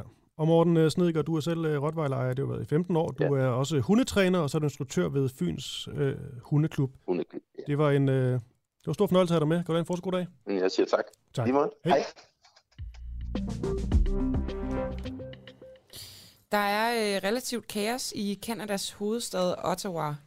Øh, det breder sig faktisk også til andre byer i både Kanada, USA og muligvis er det også på vej til Paris nu. Det er en øh, masse demonstrationer og blokader fra øh, det, der startede som øh, nogle lastbilchauffører, og så har de så fået tilslutning af andre grupper sidenhen. Øh, men borgmesteren i Ottawa har erklæret nødretstilstand. Jeg tror, det er det, vi også kender som en form for undtagelsestilstand herhjemme. Øh, efter altså snart to ugers øh, ja, demonstrationer. Øhm, og de her demonstrationer, de er altså affødt af øh, utilfredshed med coronaregler og restriktioner. Blandt andet det, at øh, når man krydser grænsen, så skal man i en, øh, en isolation, en karantæne.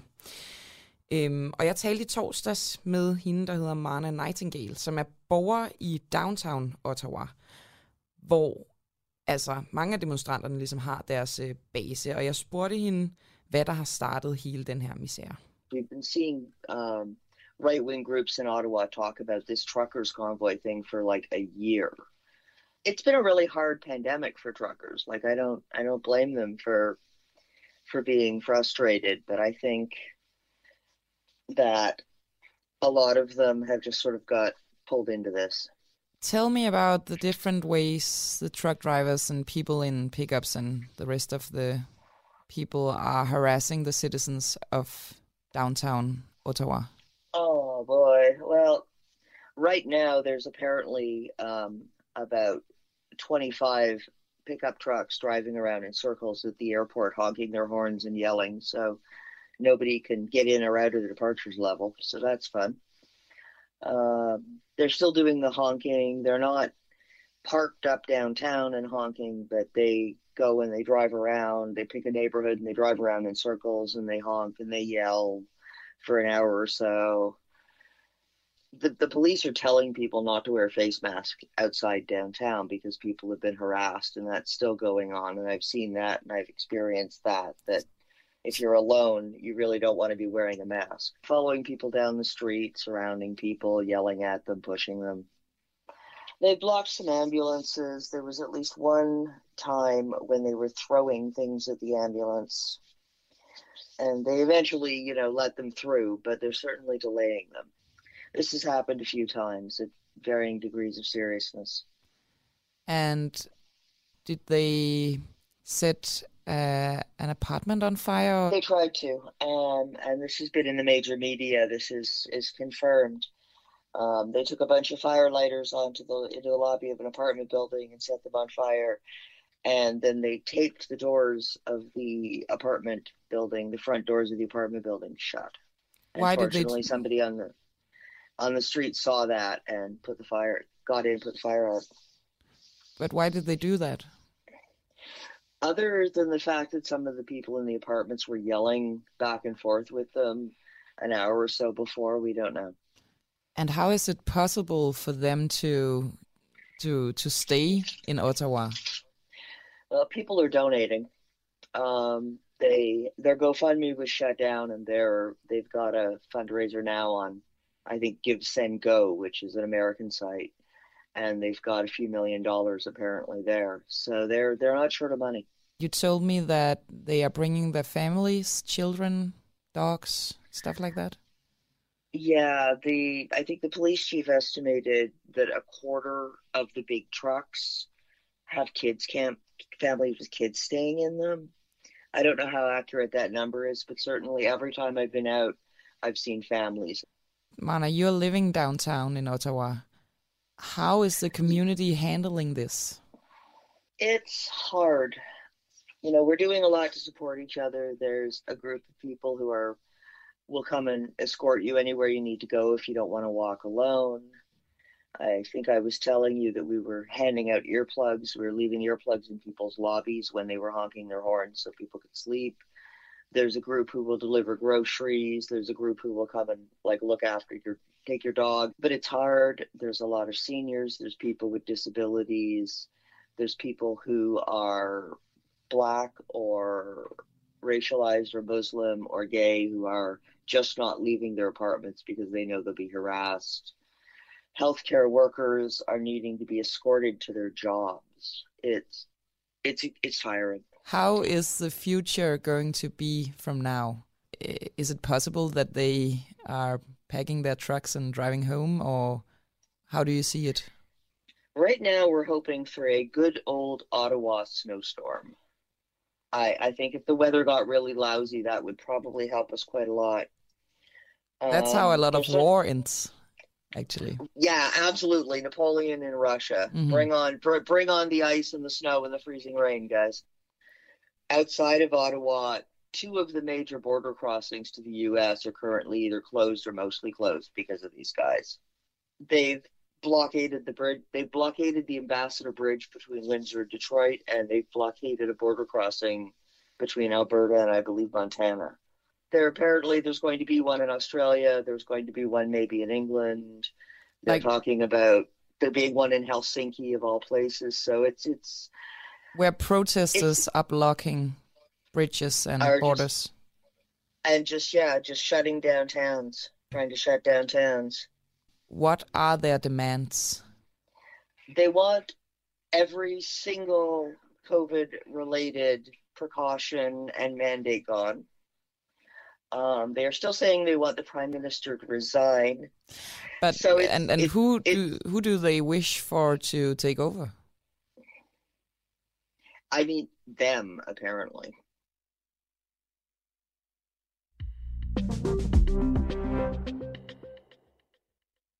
Og det sagde altså Marna Nightingale, som er borger i downtown Ottawa. Øh, og jeg kan lige opsummere, altså tusindvis af lastbilchauffører og andre protestanter har med deres familier taget ophold i Ottawa. De laver forskellige former for ja, demonstrering, kan man sige. Nå, Christoffer, vi iler videre, for vi har sådan lidt spontant fået Erling Bonnesen på, som er øh, dyrevelfærdsordfører i Venstre. Og til lige helt kort kan vi jo bare spørge dig, Erling, er strafferammen, strafferammen for, øh, når øh, hunde skambider mennesker hård nok? Jamen det får vi en øh, vurdering af næste gang, at vi skal have øh, evalueret øh, hundeloven. Vi kan bare sige, uden at gå ind i de konkrete sager, så kan jeg bare sige, at det er fuldstændig uacceptabelt, når øh, kan vi sige, hundeejere ikke måtte have styr på deres hund, og så, som vi har hørt om, at øh, hunden så skambider øh, børn øh, og andre. Øh, det er helt uomtvisteligt, at øh, hundeejeren skal have styr på øh, sin hund, og har man ikke det, jamen så, så er det klart, så skal man ikke være øh, hundeejer, eller i hvert fald ikke med den hund, kan man sige. Men er så problemet det ikke, at, være at styr på. er vi enige om, at at ja, hundeejeren skal have styr på det, men hvis der ikke er noget krav om hundeejeren har styr på det, så går det vel, øh, vel galt. Altså kunne man ikke overveje et eller andet at gøre noget? Jamen, hunde- hundeejeren skal også have styr på sin hund, og det vil jeg skynde mig at sige, det har langt, langt de fleste hundeejere. Men man skal øh, vel også ikke bestå en prøve og sådan noget?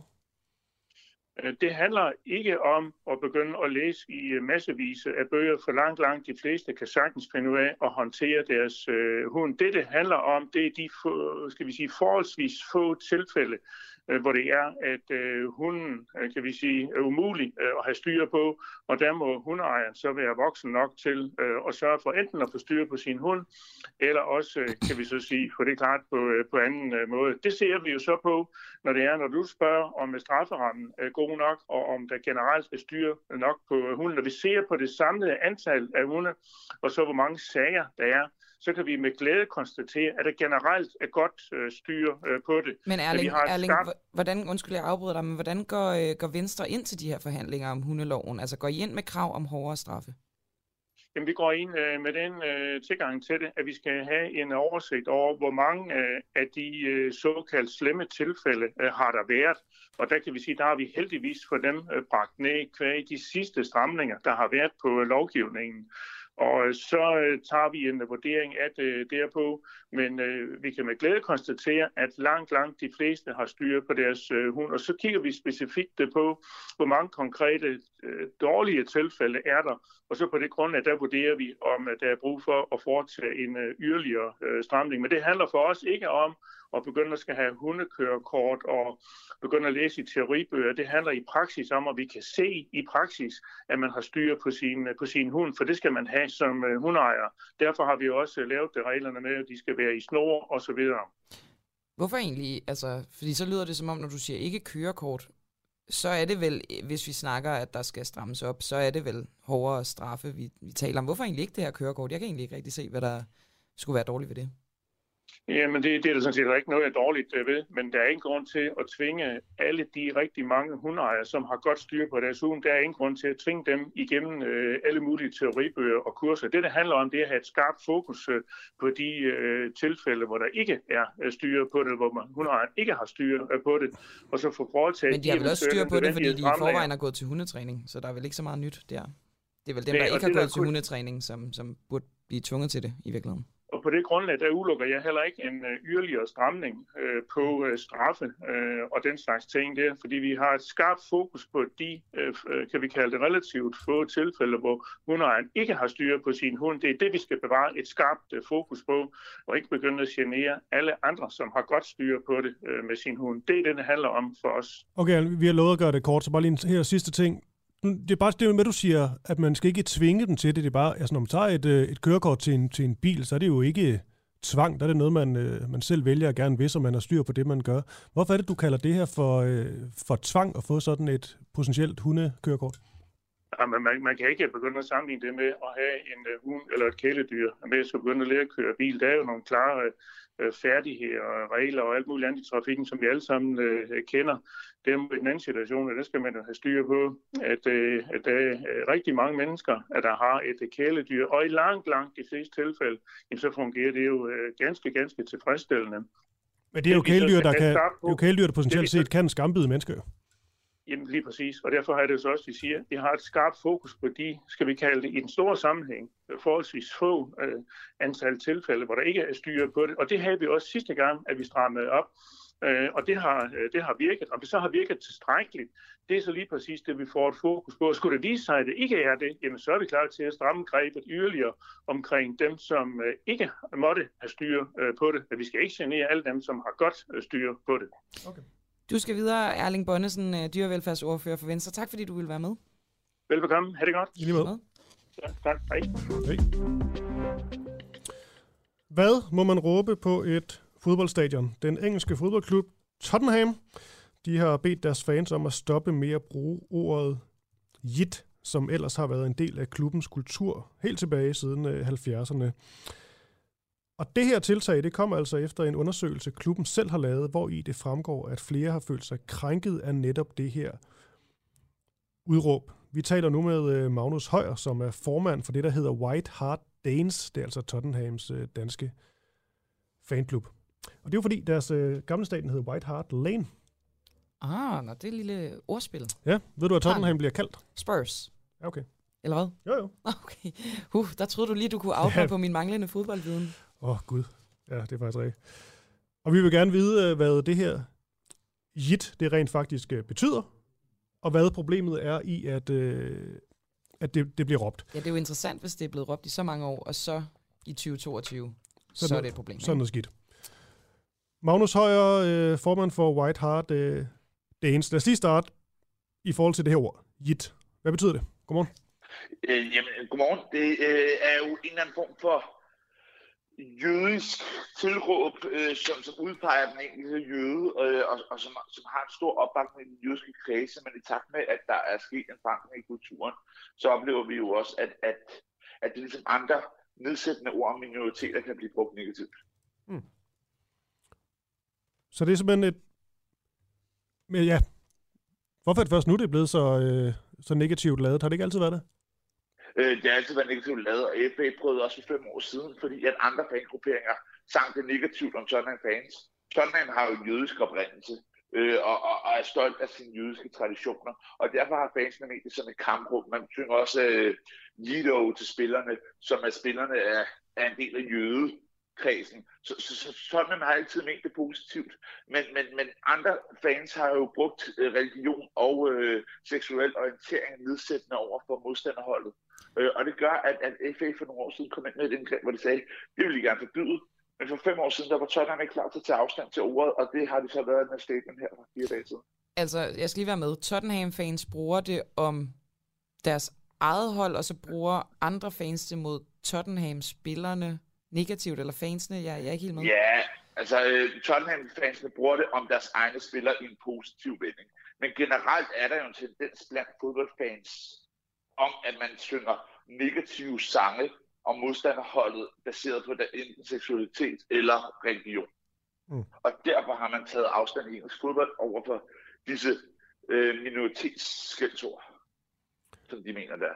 Ja, og nu når du sådan taler om dem og de og så videre, så vil jeg bare gerne høre i forhold til dig, øh, Magnus Højer, som formand for, for Tottenhams øh, danske fanklub. Øhm, hvad er din holdning? Ja, jeg står sådan lidt mellem to stole. Jeg synes, det er ærgerligt, fordi at, øh, jeg læste et statement fra en engelsk Tottenham-fan, en, en ung engelsk Tottenham-fan, som er jøde, og han kalot. Han har øh, gennem hele sit liv oplevet øh, massiv mobning, og folk griner af, han er kalot på. Men når han stod på stadion med 60.000 mennesker, der blev råbt Yeet eller Yeet Army, som de også råber, så føler han det der sammenhold, den der passion, den der stolthed omkring at være jøde. Og det synes jeg også kan noget. Men omvendt kan jeg også godt se til den, som de sidste fem år har peget mod, at hvis nogen føler sig krænket eller ramt af det ord, hvis nogen bliver såret eller føler, at det er nedsættende, så er det selvfølgelig ikke noget, som man bør opleve. Så derfor står jeg lidt mellem to stole. Jeg synes bare, det er ærgerligt, at vi er kommet så langt, at et ord, der er ment positivt og opbakende omkring en minoritet, skal forbydes, fordi nogen misbruger det. Jeg fornemmer altså lidt, Magnus øh, Højer, at du inderst inde, dybest set, rigtig gerne vil have, at man fortsat kunne, øh, kunne bruge det ord her. Altså, det er ikke noget, jeg personligt har behov for at råbe på stadion, men, jeg, men inderst inde ville jeg da håbe, at der var plads i samfundet til, at man kunne tage det så positivt, fordi det er ment positivt på stadion. Så jeg synes, det er ærgerligt, den her udvikling, men jeg forstår godt, at det er nødvendigt træk. Har du selv brugt det meget, Magnus? Øh, på stadion har, vi, har jeg nævnt, at det er ikke noget, jeg går og siger til daglig. Nej. Hvad er egentlig det værste, det værste, du nogensinde har råbt på et fodboldstadion? Uh, jamen altså, så er vi jo mange år tilbage, men det var noget med seksuel orientering, og det er jo også noget af det, jeg tager afstand fra, hvor man selv kan mærke, okay, der er sket, der er sket et skred, man er blevet mere bevidst om det, man, man, man siger. Mm. Øh, så så, så, så det, det, er jo derfor, jeg godt kan lide, at der kommer fokus på det, fordi at, at det jo netop ikke er altså, man, man kommer til at sige mange ting i kampens hede, og det er godt, at der er kommet fokus på, hvad det er, man siger, øh, så man ikke diskriminerer folk. Okay. Hvad var det, du råbte om ja, seksuel orientering? Det tænkte jeg ikke at være i radio. Det er ikke hvad, siger du? Være gengivet. Det er ikke at være i radio. Okay. Hvornår holdt du op med at råbe den slags? Det gjorde jeg, da der kom fokus på det for en fem år siden. Okay. Så begyndte jeg at tænke over, hvad jeg sagde. Tak for det, Magnus Højer, formand i White Hart Danes, altså Tottenhams øh, danske fanklub. Tak, tak. Du lytter lige nu til Den Uafhængige. Danmarks måske mest kritiske, nysgerrige og levende radio.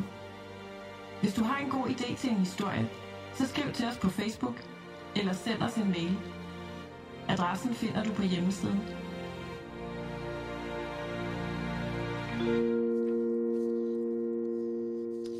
Kan NATO sikre sig mod russiske cyberangreb? Ukraine blev jo i januar udsat for et massivt cyberangreb, det er vi også dækket her på, på kanalen. Og det her det har ført til en uh, aftale om større samarbejde mellem Ukraine og NATO inden for det, man kalder for cybersikkerhed.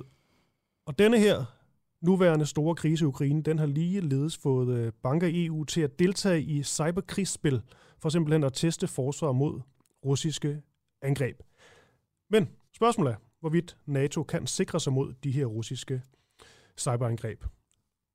Lige om kort øjeblik, der taler vi med øh, Christian Damsgaard Jensen. Han er det, der hedder Associate Professor fra Head of Cyber Security på Section ved DTU.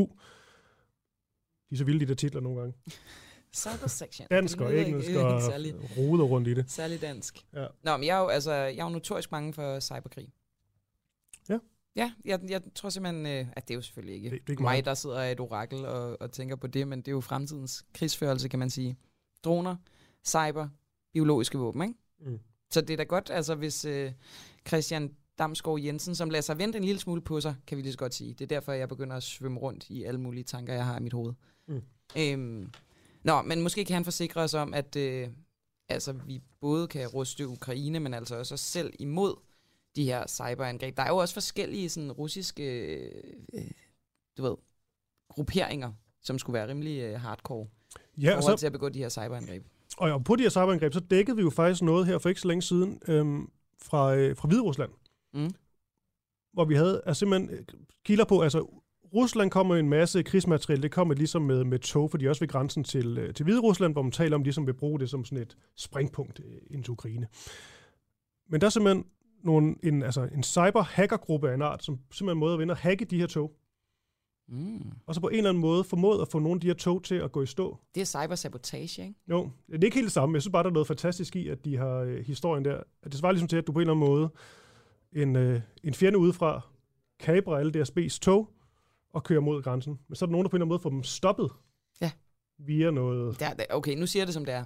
Jeg synes, det der cyber noget er ret sejt. Altså, det er det jo selvfølgelig ikke. Det kan det have fatale konsekvenser, men der er et eller andet det Anonymous og de der typer, ikke? Ja. Nå, Christian Nå. Damsgaard øh, Jensen, lad os øh, bare starte lige på hårdt. Hvordan ser sådan et, øh, sådan et cyberangreb ud? Og godmorgen til dig. Ja, godmorgen. Uh, ja, nu jeg har ikke været med helt fra starten, uh, så jeg ved ikke, hvad det er præcis for et angreb, vi snakker om, men det kan have mange manifestationer. Mm. Uh, der har været en del tale om de her forskellige former for angreb, hvor man uh, overbelaster systemer og sørger for, at uh, hele eller dele af systemer bliver gjort... Øh... Ja, vi har blandt andet talt om det her angreb fra... Øh, skal du også lige øh, få, få, få vejret og alt muligt, øh, ja. Christian, det er fair nok. Øhm, er Ukraine, der i januar blev udsat for sådan et øh, massivt øh, cyberangreb. Det var egentlig for sådan et udgangspunktet for, ja. for, for denne her snak. Så lad os prøve at tage det angreb og starte med det. Hvordan ser sådan et angreb ud? Fordi det kan være svært at forstå for os, der ikke ved noget om det. Jamen, altså, det man jo typisk gør, det er, at man sørger for, at der er øh, en hel masse maskiner, som man har kontrol over, der øh, sender hvad hedder det, forespørgseler til de samme systemer på, øh, på cirka samme tid. Og det gør så, at systemerne bliver overbelastet, og så ikke kan svare på alle forespørgseler. Og hvis man overlaster dem hårdt nok, så kan de stort set ikke svare på nogen forespørgseler. Mm. Øh, og det gør så, at, øh, at systemerne bliver fuldstændigt øh, ja, u- uanvendelige i, øh, i, øh, i almindelig brug. Øh, det var slemt mod øh, Ukraine her i foråret, men det var faktisk endnu værre tilbage i, øh, 2007, hvor øh, russiske hacker angreb øh, Estland ja. og lagde hele deres internetforbindelse ned, stort set ud af landet.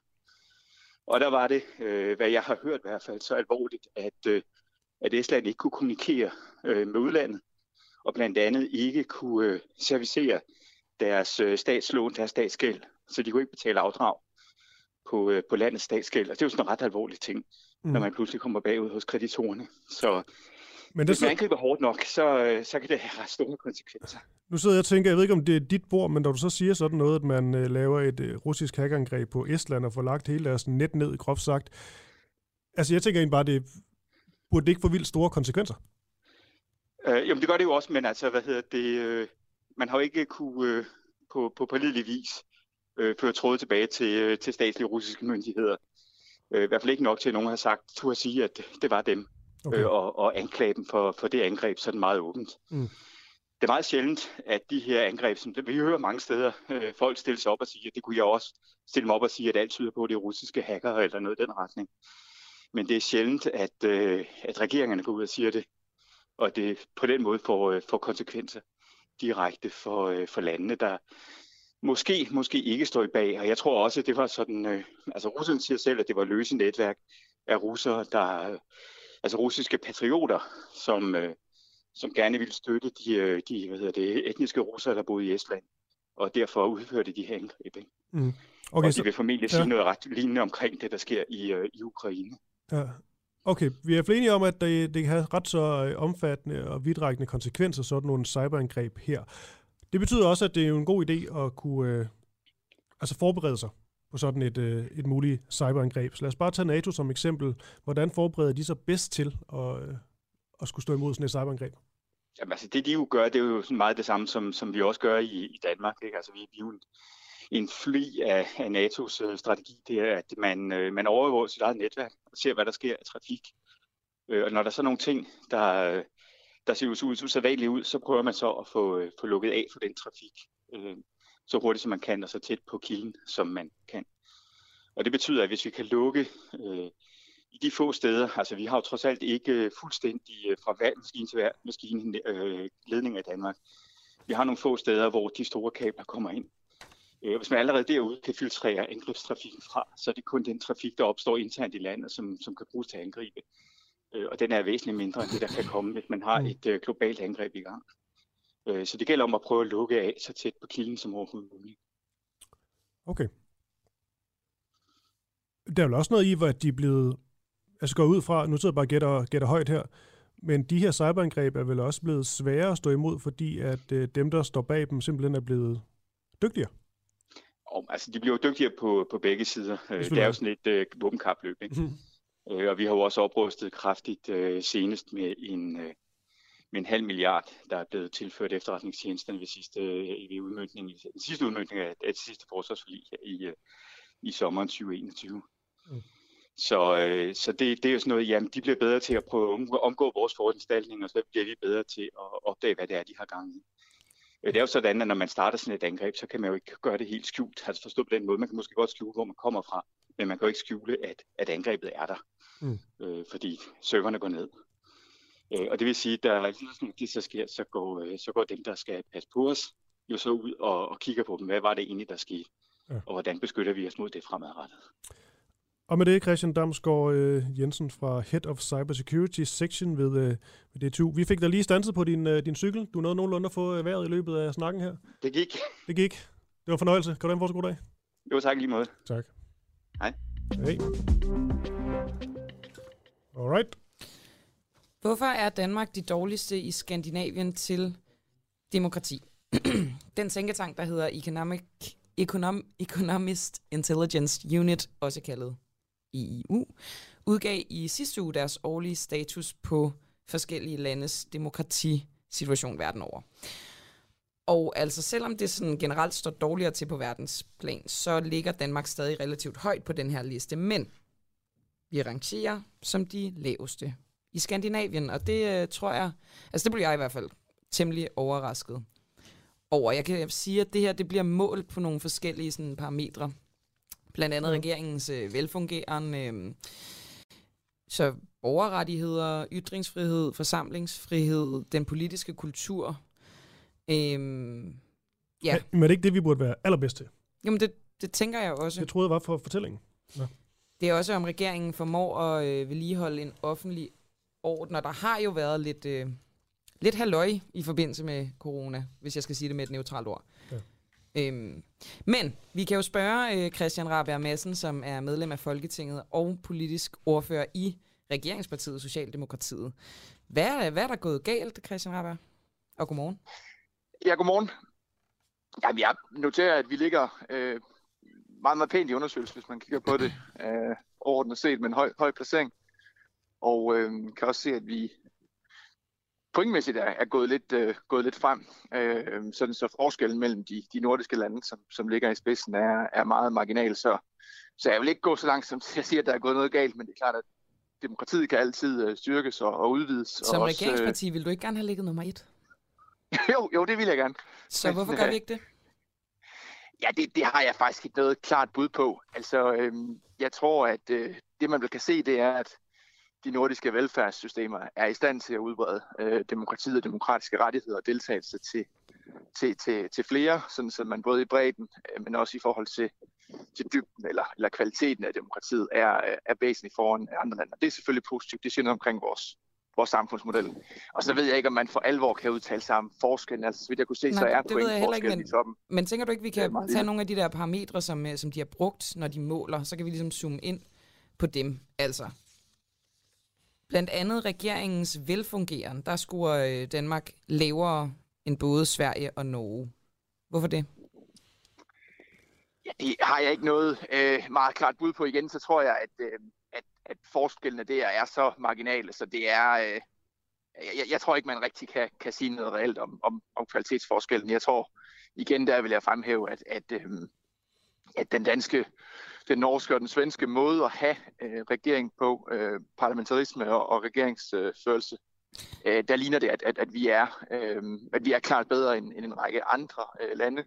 Øh, og så er der så den, den marginale forskel i toppen, som jeg tror, man skal passe på at, at overfortolke. Jeg kan i hvert fald ikke pege på, jeg kan ikke pege på sådan øh, elementer i, i regeringsførelsens øh, i, i de nordiske lande, som skulle, som skulle være væsens øh, forskelligt. Så, så, Så, jeg så, tror, så lad mig for en god er ordens skyld altså understrege, at vi jo ligger rigtig, rigtig højt på den her liste. Men alligevel, Christian Rabberg Madsen, hvis du skulle pege på et eller andet i din egen regering, der ikke fungerer sådan helt optimalt, hvad skulle det så være?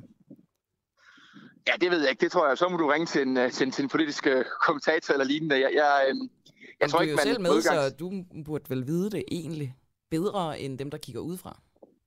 Jamen, jeg synes, vi har en velfungerende, øh, et, et velfungerende demokrati og en velfungerende regering. Der er ikke en finger at sætte Øh, på og- noget? og- Hvad siger du? Der er ikke en finger at sætte på noget som helst. I forhold til, øh, til regeringsudførelsen, i forhold til demokratisk inddragelse, nej, så mener jeg ikke, det er. Det synes jeg egentlig også, undersøgelsen afspejler, altså at det ligger, at det ligger øh, meget, meget højt, og at, at øh, vi ligger i, i spidsen sammen med de andre nordiske Det er lande. faktisk ret vildt, jeg ikke Christian, tror fordi så- altså sådan, du ved, når jeg kigger på mit eget arbejde, så tænker jeg, at det er jo ikke perfekt, vel? Altså langt fra. Jeg, jeg bestræber mig på at gøre det så godt som muligt, men jeg vil da godt kunne pege på en række ting, som, som jeg kunne gøre bedre. Og det kan du slet ikke med, med, med jer i regeringen. Det synes jeg er vildt. Øh, nej, men du, du spurgte, om der var noget, der var galt. Øh, og det, der kunne jeg ikke sådan lige komme på et Noget, eller der andet, ikke som man- fungerede? Man, ja, det synes jeg heller ikke, man kan. Man, der, der kan jeg ikke komme på noget sådan lige udenbart, men, men det, er- jeg tror også indledt med at sige, at i forhold til demokratiet, så mener jeg altid, at, at man kan, man kan øh, forbedre det. Altså man kan altid øh, gøre sig tanker om, hvordan man kan få øh, marginaliserede grupper til at deltage mere, øh, hvordan man kan få den offentlige debat til at handle om øh, forhold, som øh, vedkommer mange, i stedet for måske et fokus på, at, at journalister og politikere kommer lidt i de, de samme kredser, og dermed har nogle blinde vinkler i forhold til problematikker øh, rundt omkring i landet. Øh, at den, øh, den politiske debat foregår på en måde, sådan, så mennesker i hele landet og på tværs af uddannelsesgrupper, på tværs af interesser, på tværs af økonomi, på tværs af øh, religion og identitet, sådan så, så man bredt set føler, at den demokratiske debat er, er vedkommende. Og der tror jeg, at alle lande, inklusive Danmark, øh, kan, kan, øh, kan, øh, kan gøre mere. Et andet parameter, det er øh, den politiske kultur i Danmark, som også får lavere point end både Norge og Sverige. Hvad, hvad har regeringen af ansvar for det? Jamen, det har vi da et ansvar for, øh, som, som Socialdemokrati Hvad, og, hvad er og det, I som har regering. gjort, som har ligesom, kan man sige, gjort, at vi ligger lavere end Norge og Sverige? Eller at vi bare ligesom ikke er perfekte? Hvad, hvad, hvad er det sådan konkret, som I i regeringen kunne gøre bedre for at gøre den politiske kultur bedre?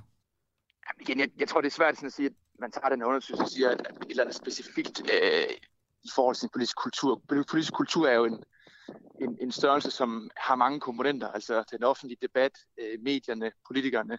Øh, det er et relativt komplekst billede. Jeg tror, jeg tror noget af det, som, som skiftende regeringer har et ansvar for, og dermed også regeringer, som Socialdemokratiet har deltaget i, men noget, som jo heldigvis i de senere år er gået den anden vej, det er, det er hele centraliseringsspørgsmålet. Altså jeg tror, når man i nullerne har oplevet, at øh, kommunerne er blevet større, øh, domstolstrukturen domstolsstrukturen er blevet en anden, politiet er kommet længere væk, en række offentlige funktioner er kommet længere væk.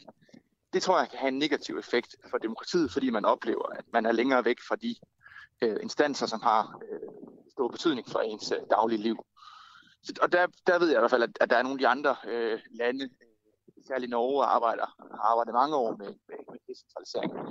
Og det er jo noget af det, vi er øh, kommet efter i Danmark, altså har, har, øh, har decentraliseret uddannelse og øh, er ved at decentralisere sundhedsvæsenet. Så der, der kan være noget der, hvor man kan, kan brede øh, de demokrat... Altså i sidste ende er vores velfærdsstat jo øh, en del af vores demokratiske struktur. Og hvis man får delt det ud til flere, så man oplever, at man er tættere på de vigtige institutioner, så tror jeg også, det kan have en betydning for vores måde at opleve vores øh, demokrati på. Tillad mig at blive en lille bitte smule konkret, Christian Rabberg Madsen, politisk ordfører i Socialdemokratiet.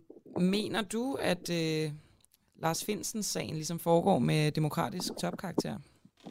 Jeg har ikke nogen øh, kommentar til, til Lars øh, Finsens sag. Alright. Øhm, Men kan det så blive ved sådan her, hvis vi så spørger ind til, øh, til Mink-sagen og så videre, så videre, så vil du hver gang sige, at du ikke har nogen kommentarer, du vil sætte videre til nogle andre? Øh, altså, Lars Finsen-sagen øh, har jeg jo ikke noget øh, kendskab til, Nej. og, og ikke nogen kommentar til, men, men øh, fordi jeg ikke siger, at jeg har nogen kommentar til Finsen-sagen, er det jo ikke ens med, at jeg ikke har, har kommentar til andre sager. er øh, Mink-forløbet foregået til demokratisk topkarakter? Ja, altså det er jo øh, velbelyst, at øh, da man træffer øh, beslutningen i regeringen, øh, der er man ikke øh, oplyst om, at der er en hjemmelsudfordring. Og det er klart, at øh, det er jo ikke nogen ønskelig situation, heller ikke ud fra et demokratisk øh, perspektiv. Og der er jo så også nedsat en undersøgelseskommission til i dybden undersøge det forløb. Så, så, øh, så der kan man sagtens tale om, at, at man også ud fra et demokratisk øh, perspektiv kunne have haft et forløb, som var øh, anderledes. Og, og slettede sms'er også, ikke? Det synes jeg øh, er et andet perspektiv. Altså, Men der er det jo vigtigt at kigge gennemsigtighed på, er hvad vel en del af demokratiet? Jo, men der bør man, synes jeg, i stedet for at kigge på, øh, hvad er reglerne omkring øh, øh, journalisering og opbevaring. Og der må man jo bare sige, at, at det der er foregået helt inden for, for, for, for, for rammerne. Og jeg mener ikke, det har noget at gøre med, med, øh, med demokratisk kvalitet. Altså, man skal være opmærksom på, at de sms'er, som er et fortal i forhold til, hvad der er blevet udleveret, øh, er blevet slettet af hensyn til informationssikkerhed. Så øh, det synes jeg, det, det, Okay, men, men Mink-sagen og hele, undskyld, Mink-sagen og hele Mink-forløbet, der vil du trods alt medgive, at det ikke har været til demokratisk topkarakter. Det jeg sagde, det var, at der var en helt specifik øh, problemstilling omkring hjemmelsudfordring, øh, som Ej, hvorfor siger du ikke bare ja, Christian? ønsket. Hvad siger du? Hvorfor siger du ikke bare ja? Fordi det, du sagde, var, var for bredt formuleret. Det Okay, ikke, så kom med øh, En, en helt præcis. Yes. Øhm, altså det, det, jeg mener, det var, at, at i forhold til den specifikke situation, der var med, øhm, med, med hjemlen, så er det jo selvfølgelig en situation, man helst havde, havde undgået. Og det er selvfølgelig også derfor, der er en undersøgelseskommission. Og så begynder I så derudover at tale om sms'er, og der siger jeg bare, at, at det mener jeg er en helt anden øh, situation. Ja, nu tror jeg lige, øh, da, da jeg stillede spørgsmålet, der tog jeg faktisk sms'en ud. Der sagde jeg bare, øh, Mink-forløbet og alt det, der sker med Mink-kommissionen lige nu, og det vi ved, har det været til demokratisk topkarakter? Nej, det er jo så det, jeg siger, at, der har man selvfølgelig, øhm, selvfølgelig ønsket, at øh, den hjemmelsudfordring, der var, var blevet kendt, da man træffede beslutning, så havde man kunne øh, spørge Folketinget om, de ønskede at tilvejebringe hjemmelen. Øh, Det var det, man gjorde efterfølgende, og jeg føler mig helt overbevist om, at hvis man havde haft den viden, da man træffede beslutningen, øhm, så havde man kunne træffe beslutningen. Det var en nødvendig beslutning, desværre. Og så havde man kunne få øh, hjemmelen på plads øh, før, øh, og det føler jeg mig helt overbevist om, at i den situation havde Folketinget også taget, taget ansvar. Så det havde da klart været ønskeligt, at man havde gjort det. Okay. Sy- Synes du øh, egentlig på- ikke på en selv, at det her er meget et politikersvar, Christian Rabjerg Madsen? Altså, jeg, sådan, jeg, jeg bliver helt forvirret, når du svarer. Altså, nu siger du, at øh, Christoffers formulering var for bred. Jeg synes, din formulering er, i, er meget, meget bred. Jamen, altså, jeg det kan der slet ikke med- forstå det nærmest. Okay.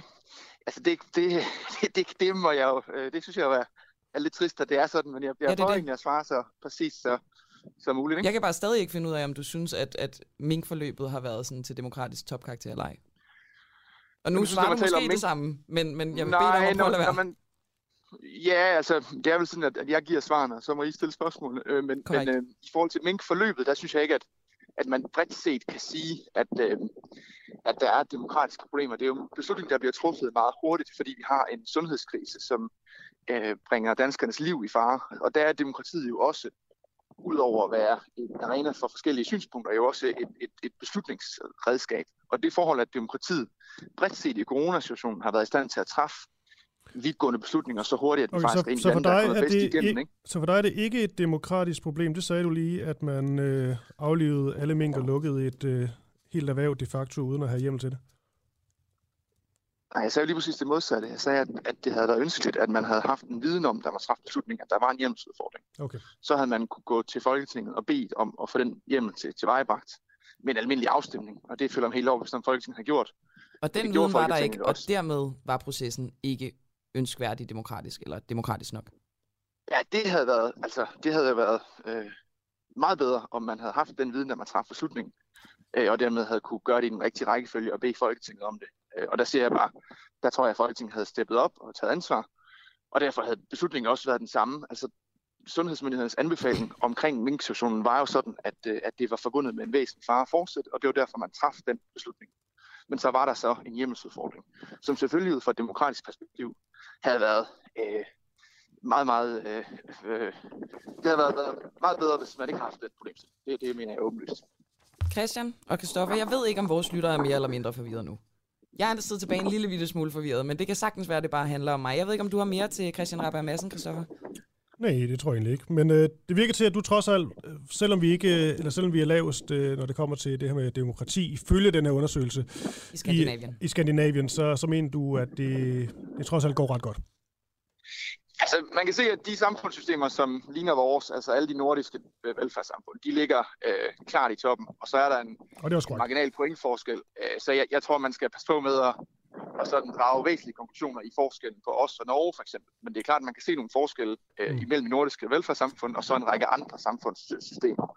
Og der er vores øh, klart bedst på en række parametre herunder også, øh, også demokratisk kvalitet. Men man kan altid gøre det bedre, og det var der, jeg også påtalte om, at hele øh, centraliseringsbølgen i nullerne, det forhold, at demokratiske institutioner og, øh, og vores velfærdssamfund, Mm. eller velfærdsinstitutioner kommer længere væk fra befolkningen. Øh, der tror jeg, at man kunne gøre noget, og så siger jeg, at jeg tror generelt, der er øh, altså hele tiden mulighed for at forbedre vores demokrati ved at sørge for, at, at flere er aktivt med. Og det, Ja. det tror jeg er en udfordring, der vil være øh, løbende, hvor, hvor vi altid kan blive øh, bedre.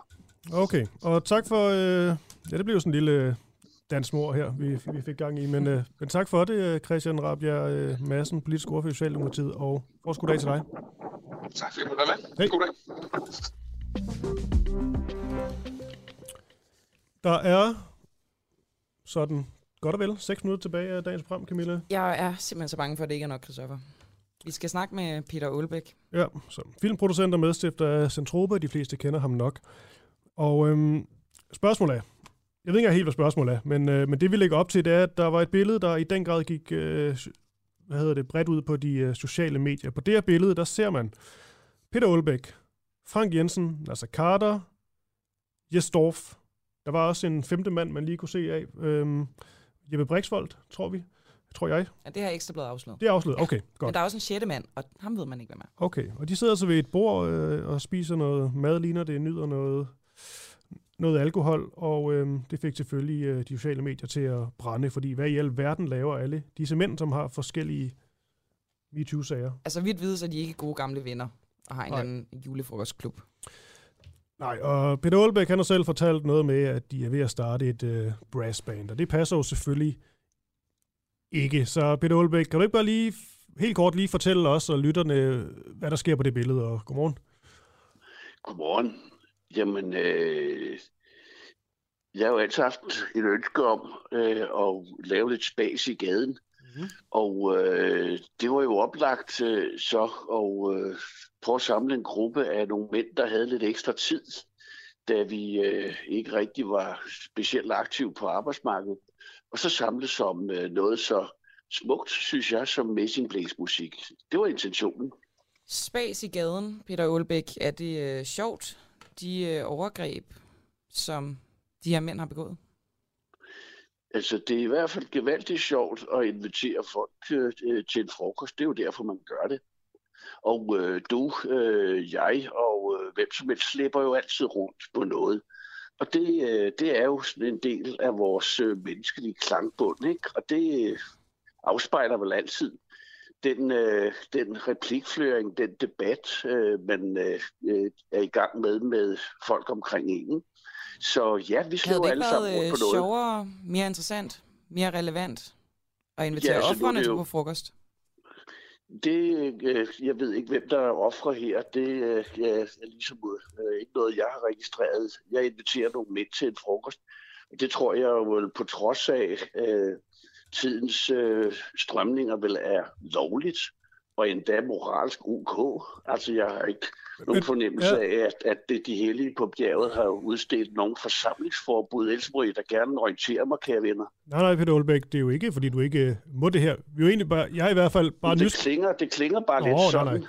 nej, jeg er bare nysgerrig på, fordi at du får lidt til at lyde, som om det er bare en tilfældig samling mænd, du ligesom har samlet, og så har I en middag sammen. Det er jo ikke tilfældigt, at det lige er de her mænd, du, du samler. Så jeg prøver bare lige at forstå sådan, altså formålet. Er det en, er det en provokation?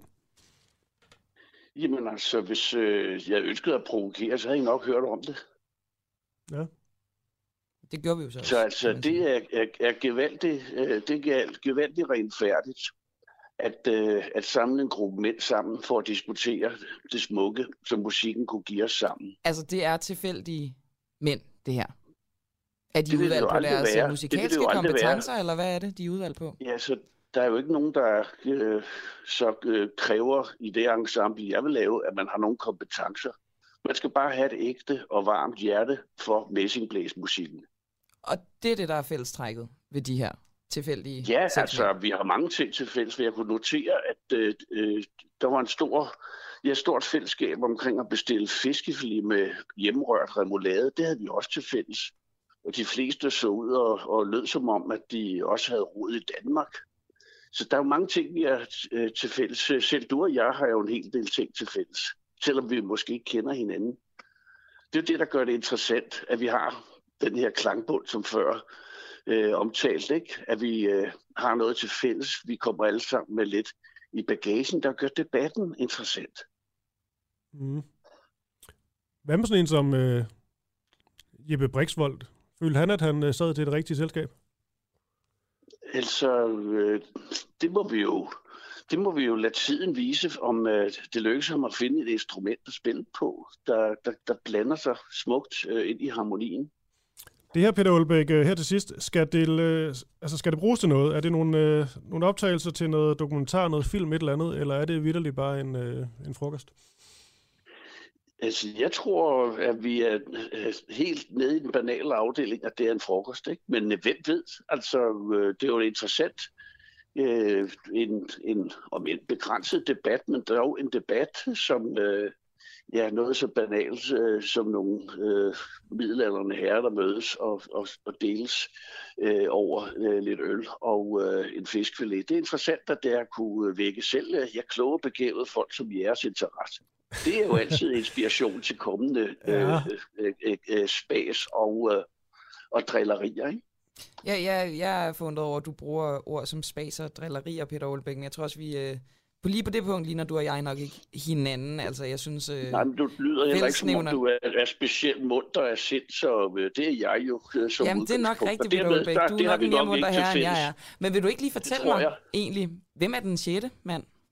Jamen, øh, der er jo øh, folk, der kommer, der er folk, der deltager. Der er nogen, der åbenbart har taget et billede af dem, og dem, der er mm. taget et billede af, det kan vi jo ikke stikke af fra, men... Øh, det er jo følsomt, det at starte i et orkester, og det kan være, der er nogen, der har lyst okay. til ikke at, og ligesom at få deres navn eksponeret. Så den frihed må I da trods alt give ja. en ældre herre. Og Peter Olberg, nu sætter jeg lige sådan en lille lyd her på. Det er fordi, vi er ved at slutte. Så jeg tænker bare, at vi siger, øh, vi siger tak til dig, og så god dag. Ikke? Hold dig munter. Ja, i lige måde da. Godt, hej. hej. Ja, jeg hedder Christoffer Lind. Camilla Boracchi. Barry Vessel i, øh, i regien, og øh, det var nu at hænge i morgen. Vi er tilbage igen i morgen tidlig kl. 7.